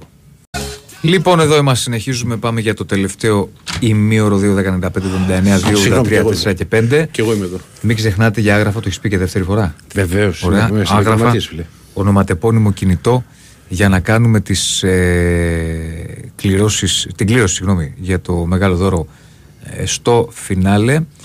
Ε, για Ν Μπι Έι έχεις δει τίποτα που δεν έχω δει εγώ κάτι? Τι για Denver με Lakers, τι να δεις τώρα εκεί. Μόνο να δούμε, έχει καμιά απουσία, αλλά δεν νομίζω. Θα παίξουν όλοι εδώ, δεν έχει. Πρώτο μάτς, θα, θα πω εγώ, δεν έχω πρόβλημα, μισό λεπτό να δω, εάν υπάρχει κάτι. Ε, ε, για απουσίες λες. Εννοείται ότι... Ναι. Α, έχει ίωση ο Μάρεϊ. Αλλά αρχίζει τρεις και μισή, οπότε... Μέχρι τότε μπορεί και κάτι άλλο να έχει βγει. Ναι, πρέπει να περιμένουμε. Ναι. Ας σου πω. Ναι, δεν μπορώ να... Δεν είναι και ο ποιος ο ποιος ο Μάρη. Για πάμε. Πάμε. Βάλε το. Mm. Φέρε... Ε, Συγγνώμη, εντάξει, αυτά έχουν λάβει. Ο Γιονύση φέρε το δικό μου. Ε, για να καταλάβετε, φορτίζουμε τα κινητά. Γιατί έχω γίνει Δεσύλλα σήμερα. Και δεν, έχω, δεν έχουμε μπαταρία τώρα και μένα που τελείωσε. Λοιπόν, πάμε Τάκαρε. Mm. Ναι. Καλησπέρα, παιδιά. Καλησπέρα, φίλε, το όνομά σου? Γιώργος από Θεσσαλονίκη. Α, τι κάνετε, πώς είστε? Γεια σου, Γιώργο. Γιώργος από Θεσσαλονίκη, Διονύση. Έλα, Γιώργο. Καλά κι εγώ, παιδιά. Α, να πω κι εγώ το... για το περιστατικό της, για το γεγονός σήμερα, για τη συνέντευξη του κύριου Αλαφούζου. Να αναφέρω βασικά κάτι το οποίο οι προηγούμενοι δεν αναφέραμε. Γενικά, ο κύριος Αλαφούζος αναφέρθηκε στο γεγονός ότι κάποια ομάδα, την ΑΕΚ βασικά, υπονόησε ότι διατηρούσε πολύ καλές σχέσεις με άλλες ομάδες από το Super League συγκριτικά με τον Παναθηναϊκό, ο οποίος ε, δεν κρατούσε συμμαχίες και δεν είχε συμμάχους. Ε, κάτι το οποίο είναι λιγάκι περίεργο, αν αναλογιστούμε το γεγονός ότι αναφέρθηκε αρκετά έκτενος ε, στη συνέντευξή του για το Λεβαδειακό, για παράδειγμα, στον οποίο... Ε, με το Λεβαδειακό δεν είχε συμμαχία, είχαν καλές σχέσεις οι δυο τους. Δεν είναι... Το ναι, ξέρουν όλοι. Το Λεβαδειακό επίσης έδωσε και τον πρώτο σκόρερ του Σουηδικού... Ναι, ναι. Το Λεβαδειακό επίσης έδωσε και τον πρώτο σκόρερ του Σουηδικού πρωταθλήματος, στον οποίο αγόρασε με τριακόσιες χιλιάδες το χειμώνα και εντελώς θεματικά τον... Δεν ξέρω αν τον αγόρασε με τριακόσιες χιλιάδες και, και αμφιβάλλω, αλλά εν πάση περιπτώσει ε, ότι έχουν καλές σχέσεις οι δυο τους. Ότι έχουν καλές σχέσεις οι δυο τους είναι γνωστό. Δεν είναι κάτι το οποίο... Αλλά... Οπότε, τι συμμαχία, όταν, δηλαδή, τι συμμαχία με το Λεβαδειακό. Ο Παναθηναϊκός φέτος νίκησε δύο φορές το Λεβαδειακό ένα μηδέν και μάλιστα θυμάμαι στη Λιβαδιά παραλίγο και να, να κάνει γκέλα αν δεν ήταν ο Μπρινιόλι. Τι συμμαχία να κάνει με το Λεβαδειακό εσύ? Ναι, μα όταν ο κύριος Λαφούζου όμως αναφέρεται ότι η ΑΕΚ ας πούμε κάνει συμμαχίες με άλλες ομάδες πίσω, πλάτου, πίσω από την πλάτη του Παναθηναϊκού ή γενικά ας πούμε κάνει άλλες συμμαχίες, με ποιους για παράδειγμα? Ας πούμε υπάρχει μια μεγάλη υπόνοια ότι έχει καλές σχέσεις, αρχίσει σιγά σιγά καλές σχέσεις με τον ΠΑΟΚ, τον οποίο ας πούμε έχασε εκτός έδρας. Ότι έχει καλές σχέσεις με τον Βόλο, με τον οποίο έχασε στη Ριζούπολη. Ότι έχει καλές σχέσεις με τον Άρη που στην Φιλαδέλφεια ναι μεν τον κέρδισε τρία μηδέν, αλλά είχαν βγει στα μαχαίρια λόγω αφισβητούμενων φάσεων. Ε, δεν μπορώ να καταλάβω σε τι ακριβώς στηρίζεται ο κ. Αλαφούζος. Γιατί ε, με συγχωρείτε κιόλας, ε, καταλαβαίνω ότι και όλες οι θέσεις είναι δύσκολες. Καθόλου δύσκολες. Την άποψή μας λέμε όλοι. Ε, νομίζω ότι η σημερινή του συνέντευξη είναι να τεμαράζεις ε, ανυπόστατων απόψεων.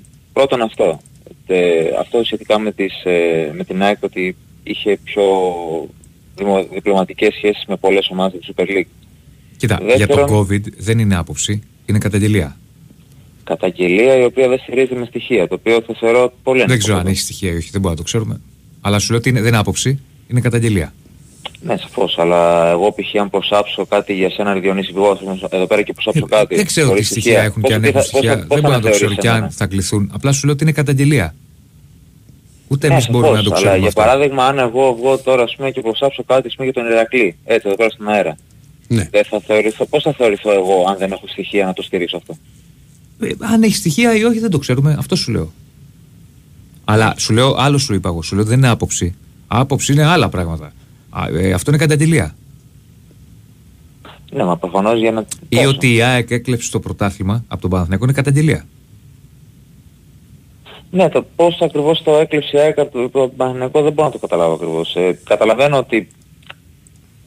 Αυτό, συνεχίζει τα ανυπόστα, λέει το γεγονός ότι ανέφερε τα δοκάρια. Ε, δεν κατάλαβα, δηλαδή η ΑΕΚ έπρεπε να παίξει με χαμηλωμένα δοκάρια. Όχι, από ό,τι κατάλαβα. Εντάξει, περισσότερο στη διεξία αναφέρθηκε μάλιστα, στο, στο κομμάτι μάλιστα, που είπε ότι... Η ΑΕΚ έκλεψε, πώς το λένε, το πρωτάθλημα. Αναφέρθηκε σε διαιτησίες, το είπε κιόλας. Ότι είχε συγκεκριμένες διαιτησίες που έκλεψε τα μάτια και έκλεψε το πρωτάθλημα.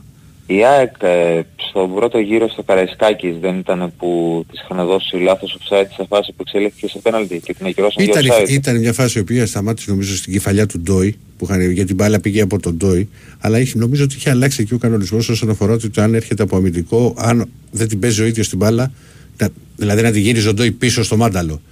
Δηλαδή ότι έγινε η σέντρα από μακριά και τη βρήκε την κεφαλιά ο Ντόι, στην προσπάθεια να την απομακρύνει. Δεν είναι ότι την επέστρεψε πίσω.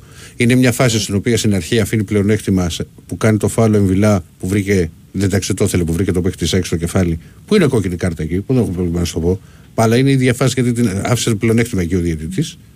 Ναι, ωραία. Η... Και, και το με... γεγονός ότι η ΑΕΚ στην Τρίπολη κόψαν, yeah. παραλίγο να κόψουν την καρδιά στον Ελίασον και αυτή η φάση δόθηκε ούτε φάουλ ε, εκεί πέρα. Α, είναι ευγνωμένη η ΑΕΚ. Σου λέω, εγώ μπορώ να σου πω, ξέρεις, θα σου πω, να σου πω άλλες φάσεις. Δεν είναι. Τώρα του, ειλικρινά σου μιλάω γιατί ε, δε, δε, εγώ δεν, το δέχομαι αυτό που λες για τον Ελίασον και δεν το έχω, ειλικρινά δεν, δεν είχα δει το συγκεκριμένο μάτς.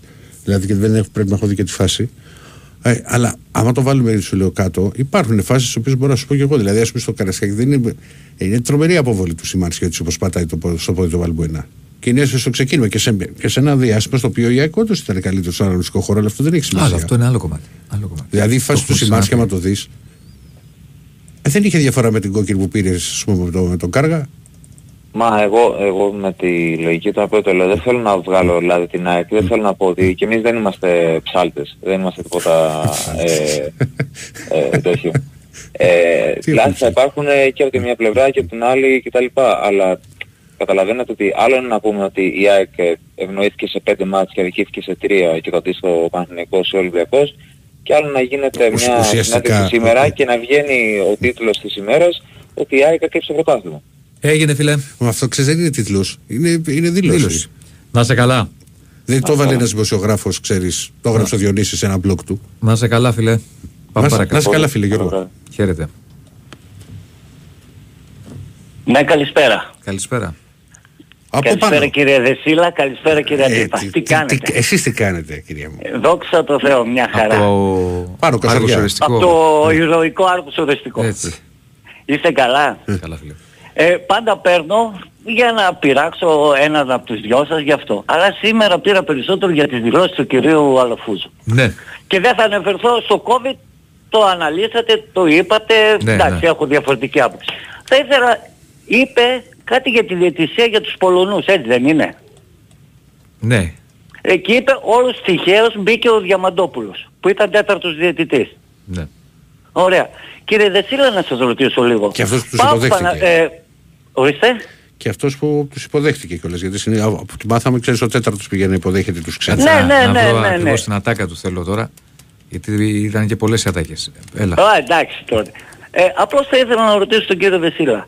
ΠΑΟΚ Παναθηναϊκός, ήταν σημαντικό το παιχνίδι του στα play-off? Πολύ κάθε, σημαντικό. Κάθε μάτς σημαντικό ήταν. Ναι. Σάββατο απόγευμα, βράδυ, έγινε αλλαγή ε, διαιτητής στο βαρ. Ναι. Έγινε. Ένας Γερμανός και μπήκε ο Ευαγγέλου. Ναι. Την άλλη μέρα, το πέναλτι, όλα το βαρ δεν τα έδωσε? Ποιο πέναλτι? Που κέρδισε ο Παναθηναϊκός, το βαρ το έδωσε. Ναι, το βαρ. Το πέναλτι που κέρδισε ο ΠΑΟΚ και το κόψε, πάει το, το βαρ το έδωσε. Ναι. Το offside, ναι, το βαρ. Ορθώς, ορθές οι αποφάσεις και δύο. Ο, ναι, δεν διαφωνώ, συμφωνώ ναι. απόλυτα. Ναι. Τότε ο, ο Έλληνας ουδετής ήταν καλός. Όχι, που ε, έλεγε αυτό... ο, ο κύριος Αλαφούζος που είπε Α... ότι οι Έλληνες, οι διαιτητές, τότε ήταν καλός. Λέει, λέει, δεν το λέει στην ατάκα του κάτι γιατί βρήκα. Αν συγκρίνουμε τις φετινές διαιτησίες με προηγούμενα χρόνια ήταν καλύτερες. Υπήρχαν όμως παραδείγματα mm. ε, και παιχνίδια που υπήρξαν πιθανές αλλοιώσεις με έντεχνο τρόπο. Και mm. ο Κλάντεμπεργκ, αλλά κυρίως ο Μπένετ φέτος ήταν μεγάλη απογοήτευση. Και κυρίως mm. ο κύριος Μπαλτάκος που είναι ο πρόεδρος. Ήταν εντυπωσιακή η συνομιλία που είχα μαζί του τη μέρα που έβγαλαν κάποιοι δημοσιογράφοι που πρόσκυνται στη συγκεκριμένη ομάδα για τους Πολωνούς. Δεν ήξερε τίποτα, μου είπε. Του είπα, ναι. Παίρνει, παίρνει, να σου ολοκληρώσω. Του το είπα εγώ. Και μετά όλος ο χειρισμός ήταν λάθος και σαν από θαύμα ποιος διαιτήτευσε ο κύριος Διαμαντόπουλος. Αυτές οι συγκυρίες mm. κάθε άλλο παρά τυχαίες δεν ήταν. Ωραία, και είπε ανέφερα... μετά τη συζήτηση για επαγγελματική διαιτησία έχει πεθάνει κτλ. Ωραία, συγγνώμη. Και εγώ κύριε Δεσύλλα να έφερα ένα άλλο παράδειγμα. Που μπήκε ένας διαιτητής που είπε ότι για ένα προσωπικό του θέμα που δεν ξέρουμε κι εμείς τι προσωπικό όχι, θέμα σοβαρό, είχε. Ήταν σοβαρό το συγκεκριμένο θέμα. Α, το γνωρίζετε. Ε? Α, συγγνώμη τότε. Όχι, όχι, είχε γραφτεί κιόλας. Είχε γραφτεί και ήταν και πολύ σοβαρό. Ναι, δεν το ξέρω. Ναι. Δεν το ξέρω. Αλλά μπήκε ο κύριος Ευαγγέλου. Ναι, απλά σου λέω ότι ήταν σοβαρό θέμα. Εδώ οι ενστάσεις που έχει. Συγγνώμη, συγγνώμη, δεν το ξέρω. Ναι. Συγγνώμη, εντάξει. Το παίρνω πίσω, πάρτε το. Αλλά ο Ευαγγέλου το έπαιξε καλά δηλαδή. Έπαιξε πολύ Ήταν, καλά η... και όντως ήταν και μπαίνοντι του Παναθηναϊκού και offside του ΠΑΟΚ. Ναι. Ναι, γι' αυτό όμως ο Έλληνας δεν κατηγορήθηκε να, πούνε, να βγει η Άκη να πει τι έκανε και τι έρανε γιατί ήταν φανές. Ναι, οι ενστάσεις του έχουν να κάνουν με το αν μέθησαν οι Πολωνοί και τι έγινε εκεί κτλ. Ναι, τώρα, ε, δεύτερο θέμα στα γρήγορα τώρα γιατί δεν έχουμε... Ε, για το COVID. Ναι. Σήμερα από ό,τι ψιλοκατάλαβα... Όλο το βάρος του πήρε ο Γιοβάνουβη, έτσι δεν είναι, με τα λεγόμενα του κυρίου Αλαφούζου? Όχι. Ο Γιοβάνουβης το είχε... αφού είπε... Mm. Ο Γιοβάνουβης αυτό που είπε ο Γιάννης Αλαφούζου σήμερα, mm-hmm. το είπε και ο ίδιος συνέντευξη τύπου, το είπα και προηγουμένως, μετά το παιχνίδι Ολυμπιακός Παναθηναϊκός. Όχι, είπαν ότι βρέθηκαν ναι. και τον είπα ότι έχουμε καλή ψυχολογία και ναι. μπορούμε τι μια μέρα... Α... Τι δύο. Αυτό είπε και ο Γιοβάνοβης συνέντευξη τύπου. Ότι όσες, ναι. ε, όσες ε, ενέργειες ήθελε να κάνει η διοίκηση, της είπα μην τις κάνετε, πάμε να παίξουμε τη Δευτέρα. Ε, ναι, γιατί δεν μπορούσε να τον πει κάτω Τρίτη? Ε, θα μπορούσε να του πει. Για μένα, ναι, και, αλλά είπαν, τρίτη, είπε... για μένα, για μένα δεν θα αλλάζει κάτι τη Δευτέρα, τη Τετάρτη. Το έχω ξαναπεί. Από σήμερα ότι έπρεπε να πάει μια εβδομάδα μετά. Δεν διαφωνώ. Αυτό είναι δική μου. Δεν διαφωνώ σε αυτό γνώμη. Που λέτε. Αλλά δεν μπορούσε ο κύριος Γιοβάνοβιτς να πει Το ο κύριος Γιοβάνοβης το είπε, γιατί το είπε και συνέντευξη τύπου. Αισθάνθηκε ότι όλα αυτά ήταν κοροϊδία και ότι α, δεν θα παρακαλάμε κιόλας, πάμε να παίξουμε Δευτέρα. Όχι, ο κύριος Αλαφούζος είπε σήμερα ότι έχουμε πολύ ε, καλή ψυχολογία. Μπορεί να το πει και αυτό, ρε παιδί μου, και να μην το πει συνέντευξη τύπου. Ναι, εντάξει. Η ορμή, η ε, ψυχική ορμή, πώς το πει. Και, και μετά το άλλο με τον COVID τώρα που γίνεται όλο το θέμα. Ναι. Παίξαμε και με Ολυμπιακό. Παίξαμε και με δεν ΠΑΟΚ ξέρω, και δηλαδή. με Άρη. Δεν ξέρω ποιοι κόλλησαν, αν κόλλησαν και αν οι ομάδες βγάζουν προς τα έξω. Γιατί είχαμε πρόβλημα. Δεν το ξέρω. Άμα ναι, δεν βγάλει και... κάτι ομάδα, πού να σου πω εγώ. Ωραία. Λέω, κύριε Δεσύλλα, και ένα τρίτο. Πάμε γρήγορα. Πιστεύω μιλάω καλά, δεν είναι... Όλοι καλά μιλάω. ναι. ε, και ένα άλλο θέμα που είπε, ότι η ΑΕΚ έπεσε και χρωστούσε τόσα. Εμείς μείναμε και ξοφλάμε όλο το, το ποσό. Και το έχετε ξοφλήσει. Ναι. Το είπε και αυτό. Ναι, είπε ότι δεν υπάρχει πλέον, στις, πλέον στην ΠΑΕ. Ορίστε. Είπε ότι πλέον δεν υπάρχει χρέος. Ναι. Εγώ από ό,τι θυμάμαι, όντως χρωστούσε η ΑΕΚ, έγινε τι έγινε τότε με την ΑΕΚ, δεν θέλω να αναφέρω, αλλά θυμάμαι ότι είχε αλλάξει ένας νόμος, έτσι δεν είναι? Ναι, είχε το Παναθηναϊκό στην Αλφα-Εθνική. Κοίτα, ήταν κι άλλοι, δεν ήταν μόνο ο Παναθηναϊκός, αλλά ναι, ήταν και ο Παναθηναϊκός και είχε αλλάξει. Και ο Ηρακλής την προηγούμενη χρονιά έπεσε για τον ίδιο λόγο. Ναι, σου λέω για εκείνη τη χρονιά. Εκείνη τη χρονιά θυμάμαι, ήταν αρκετές ομάδες οι οποίες είχαν μεγάλο πρόβλημα με το τηλεοπτικό συμβόλαιο. Και μέσα σε αυτή την κατάσταση ήταν και ο Παναθηναϊκός. Ναι, αλλά δεν μπορείς να βγαίνεις και να τα ρίχνεις στην ΑΕΚ ότι έπεσε και το ένα και το άλλο. Άλλο σου, όχι άλλο λέει, για τα χρέη σου λέει. Τα χρέη, λέει για τα χρέη ότι ε, πληρώσαμε εμείς τα χρέη και είπε ότι έκανα λάθη κι εγώ. Είχαμε καταστροφική χρονιά στην περίοδο Στραματσόνι και μετά πληρώσαμε τα χρέη. Ωραία. εκατόν είκοσι εκατομμύρια. Ωραία. Κατά τα άλλα είστε όλοι καλά. Καλά φίλε. Ε, τα κινητά κύριε Αντίπα, τα έχεις για... κο, κολλάς στο μικρόβιο του κυρίου Δεσύλλα. Ναι, το κόλλησα, το κόλλησα. Μάτια μπαταρία. Ε, τώρα μιας και του τόπου στα δηλαδή, τον έβγαλες έξω να πάει από το πέντε τοις εκατό στο εννιά τοις εκατό που θα έχει φτάσει. ε, και το τελευταίο που θέλω να σας το κάνω ότι κοιμάσαι, το βλέπετε.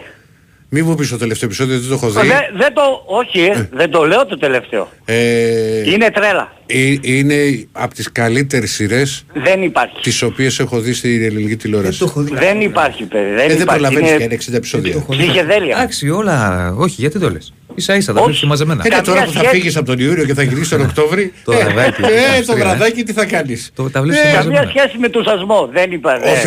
Όχι, όχι. Εντάξει, εγώ δεν ξέρω να σου πω για τον σασμό. Δεν, το, δεν έχω δει κανένα επεισόδιο, αλλά το κάνει ότι κοιμάσαι. Παιδιά είναι. Αν εξαιρέσεις είναι... ένα μικρό διάστημα στο οποίο έκανε μια κυλίτσα. Ναι, ε, όλα τα σύρια. Ναι, έκανε, μια, έκανε μια μικρή κυλίτσα. Τώρα οι ανατροπές που υπάρχουν και όλα αυτά που, που γίνονται. Που γίνονται και πώς τελείωσε το χθεσινό. Μη μου το πεις το, μη μου πεις το τελευταίο. Άστο, γιατί τα δύο τελευταία δεν τα έχω δει. Ναι, ο, ο, άστο. άστο. Ε, χάρηκα πολύ που σας άκουσα. Καλά, να είσαι καλά.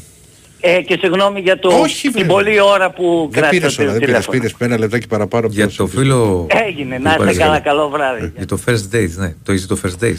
First dates. Έχω χαζέψει. Για έπος. Ε, ε, ε, είμαι με την τύπισσα... Ατογιστή. Τι έφυγα YouTube. Τι του λέγε. Ποια απόλυση τώρα. Τι μία ρε. Έχουν επέκτη τρία επεισόδια φίλε. Τα έχω δει και τα τρία. Μα μία είναι η κορυφαία. Με τον άλλον που θέλει να φύγει στο λεπτό. Το μάγειρα. Το μάγειρα ναι. Δεν μαγειρεύω καλά. Τι, τι, τι, τι, τι για, τρομερό. Σε, να ξέρεις, να ξέρεις. Έπος είναι αυτό. Δε, δεν σου κρύβω ότι στη συγκεκριμένη τύπη... Φίλε, δεν είπα, συγγνώμη, δεν υπάρχει αντικειμενική. Όταν εκφράζουμε απόψεις, υποκειμενικότητα, αντικειμενικότητα γεγονός. Προσπαθούμε να είμαστε δίκαιοι. Ο καθένας όπως μπορεί. Βρε. Λοιπόν, έλα. Στη συγκεκριμένη τύπησα με το μάγειρα, σε φαντάστηκα να σου εσύ το ραντεβού στο τραπέζι. Ναι. Όπως σε ξέρω. Ε, όσο Εντά, γενικό... θα, εγώ θα την τρολάρα. Ναι, ναι, ναι, ναι, πιστεύω, ναι. Μα και εγώ το σκέφτηκα δηλαδή, δεν μπορεί τι να υπάρχει. Τι έπος είναι αυτό. Κοίτα, εγώ πιστεύω ότι πρέπει να είναι ηθοποιοί αυτοί. Αλλά αυτό το κάνει ακόμη πιο έπος, αν είναι ηθοποιοί. Όχι, δεν νομίζω. Τι να σου πω. Το άλλο το ζευγάρι με το... που λέει δεν μ' αρέσουν εμένα, δεν μ' αρέσει ο δικός μας εικοσιτριάχρονος. Το TikTok. Το TikTok και αυτά και λαϊκό παιδί. YouTuber. Γιατί λαϊκό από το Κιλκής. Ναι. Και άλλοι από το Κιλκιστάν, αλλά οι άλλοι ήταν τώρα τατουάζ. Κάνω καριέρα YouTuber, τι είπε. YouTuber, influencer, όχι YouTuber, influencer. Α, συγγνώμη, συγγνώμη, φίλε, δεν τα ξέρω. Ελπίζω κάποιοι να βγάλουν λεφτά από αυτό κτλ. Και ο άλλος έλεγε ότι δεν είναι αυτά τα πράγματα, το TikTok τώρα. Δεν μου αρέσουν αυτά. Τι είπα, αυτό το έχει κάθε πότε το έχει, μια φορά τη βδομάδα. Δεν θυμάμαι. Είναι ένα μικρό έπος μέχρι στιγμής. Δεν μας δείχνει όμως τη συνέχεια, ρε φίλε. Ποια συνέχεια? Ε, σου λένε άμα ε, θα βγουν. Θα, θα πάνε μετά ε, στο σπίτι τους, αν θα βγουν ή όχι. Ε. Τέλος πάντων. Εντάξει, τέτοια δεν, δεν τα χάνω αυτά. Αν υπάρχει ψαρότητα να πάει Παναθηναϊκός στο ΆΚΑ μόνιμα του χρόνου, δεν νομίζω. Είπαμε, η Ευρώπη, αν πάει στα Champions League, θα παίξει στο ΆΚΑ. Καλά, και, και ο Μίλης και η Europa μπορεί να πας. Ε, ναι, μπορεί, θα δούμε. Αλλά στα προγραμματικά θα είναι Champions League. Ε, χαίρετε. Γεια σας, παιδιά. Γεια σας. Γεια σας, Γιώργο. Τι κάνετε? Μια χαρά, γορίνα μου. Έλα. Έλα, ρε, ο Τίλης είναι. Ο bitcoin πρέπει να είναι. Ναι. Ναι. Τι έγινε αυτό? Το Μάκη τον έφαγες στο bitcoin. Τι γίνεσαι? Δεν περίμενε. Τώρα που βγήκε ο bitcoin, κοίταξα το ρολόι να δω θα βγω. Και τον έφαγες. Σαββατοκαιρημένος. Έπεσε αυτός. Έπεσε. Για έλα. Τον φάγατε εσείς? Εμείς τον φάγαμε πόρε. Διονύση. Έλα. Στερνή μου γνώση να σ' είχα πρώτα. Ναι. Αφορά και τον Αλαφούζο και εσάς τους δημοσιογράφους τους Παναθηναϊκούς, του Παναθηναϊκού, που βλέπατε το τι θα γινότανε στο τέλος του πρωταθλήματος. Και εγώ δεν το έβλεπα. Εγώ είχα πει, και... αν θυμάσαι, ότι θα, θα γίνει μάχη μέχρι το τέλος. Ναι, αλλά εγώ είχα αυτό πει ότι θα το πάρει η ΑΕΚ. Ναι, εντάξει, εγώ δεν μπορούσα να μαντέψω μάχη με αυτό που γινόταν τώρα. Μα το πράγμα φαινότανε, όχι... Κοίτα, μόνο... Μακή, κοίτα. Εγώ να σου είμαι εκατό τοις εκατό δίκαιος.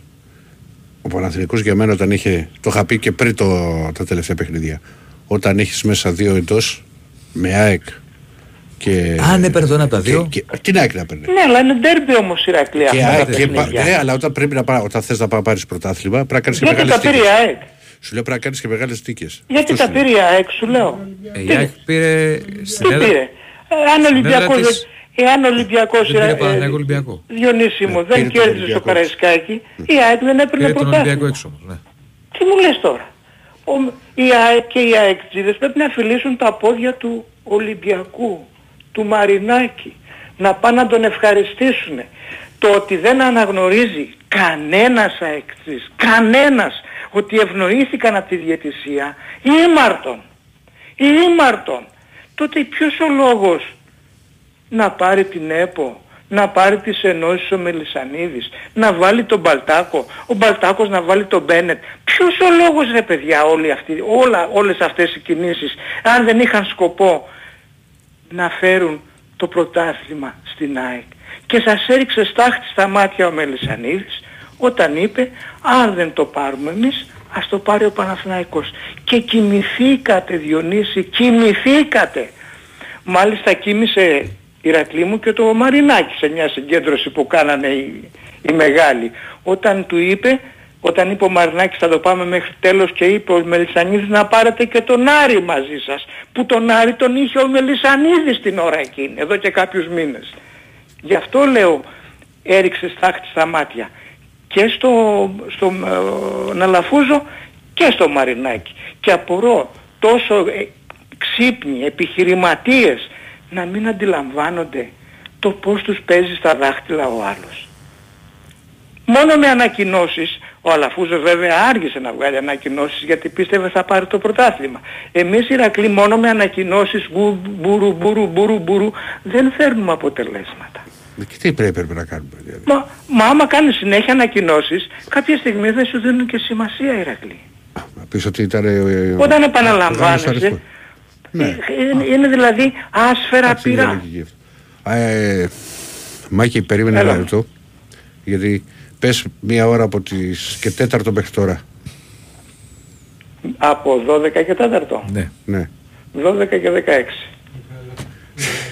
Ε, Μάκη, Μάκη, για πες και λίγο για μπάσκετ. Μέχρι να βρω ρε Μάκη να δω πώς είναι, για πες και λίγο για μπάσκετ. Λοιπόν, θα το πω για μπάσκετ. Ναι, ναι. Την, παρα... την Πέμπτη για να με κλείσει. Α, κάτσε Μάκη, γιατί έχουμε τι... πολλούς.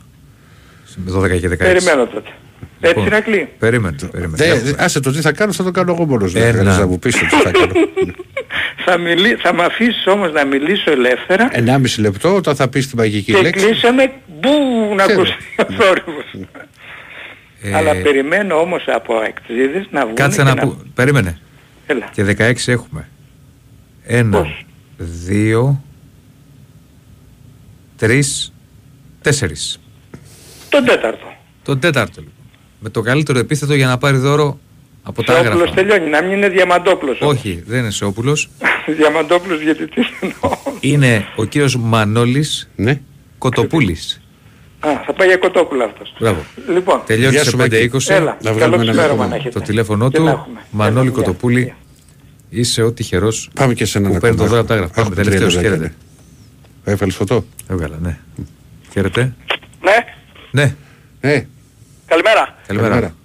Γεια σας, είμαι ο Βλάσης από την Κηφισιά. Γεια σου Βλάση. Γεια σου ρε Βλάση. Είναι η πρώτη φορά που παίρνω σε εκπομπή. Mm-hmm. Ε, θέλω να θέσω, είμαι ΑΕΚ, θέλω να θέσω κάποια θέματα όσο πιο γρήγορα μπορώ. Πάμε γιατί έχεις δύο λεπτά. Τρία, ναι, τρία, ναι, ναι, τρία, σωστά. Τρία, τρία, πρώτον, ε, η Μεζούρα. Δεν έχει ακουστεί πουθενά το όνομα Ατρόμητος, η ομάδα του Ατρομήτου, για το θέμα της Μεζούρας. Αυτό δεν έχει, το έχουμε πει τόσους μήνες. Ναι, όχι, όχι, δε, δεν εννοώ, δεν αναφέρομαι προς Θεού προσωπικά σε εσάς, έτσι, απλά τυχαίνει να κάνετε την εκπομπή και σας έχω και ιδιαίτερη εκτίμηση, είστε να. Και πολύ ευγενείς. Να είσαι καλά, ρε. Ε, δεν βλέπω να... Δηλαδή, εγώ επειδή ασχολούμαι διοικητικά με μια ομάδα ερασιτεχνική πάνω στο ποδόσφαιρο, Φιάνε, ξέρω ότι άμα έχει πρόβλημα το τέρμα μου, σε ένα τέταρτο μπορώ να το αντικαταστήσω. Εντάξει, μέχρι εδώ. Γιατί Πα... φιλοξενώ μια ομάδα να έρθει να παίξει στην έδρα μου ποδόσφαιρο. Λοιπόν, ο Ατρόμητος δεν έχει θέση σε αυτό το πράγμα. Γιατί ακούγεται Μα από τα μίντια, από το σταθμό, το δικό σας, από διάφορα site κτλ. Η οποία... Ξέρουμε όλοι, είναι Μα μια δημιουργία του κόσμου κατά τη γνώμη μου αυτό το πράγμα. Λοιπόν, το πρωτάθλημα λοιπόν της Μεζούρας. Ε, η Μεζούρα, καταρχήν, είναι αστείο να ακούγεται, γιατί βαραίνει τον Ατρόμητο. Ο Ατρόμητος έψαχνε να βρει. Κανονικά οι ομάδες πρέπει να έχουν ένα ειδικό μέτρο με το, με το οποίο να μετράνε τα τέρματα. Λοιπόν. Ψάξανε, από... η αστυνομία έφερε μια Μεζούρα. Και μάλιστα γελάγανε κιόλας. Πρέπει η Λίγκα ο... σε αυτά να... Ε, η Λίγκα, λοιπόν, ε, η Λίγκα. Η ΑΕΚ όμως κατηγορείται, έτσι. Λοιπόν, και εγώ ρωτάω τώρα, αυτή τη στιγμή. Ο Μουρίνιο πέρσι, σε ένα παιχνίδι με μια νορβηγική ομάδα, δεν ξέρω, Ηρακλής ήταν, θυμάσαι καλύτερα που ασχολείσαι με το στοίχημα. Ε, ε, με, το... με τα δοκάρια. Μπράβο, λοιπόν, χλεβάστηκε από κανέναν. Ρε φίλε, μα έχουμε, το είπαμε και πάλι, ήταν πρόβλημα της Λίγκας και των Ωραία. Γηπεδούχων. Και έπρεπε ε, το μάζαξα να γίνει.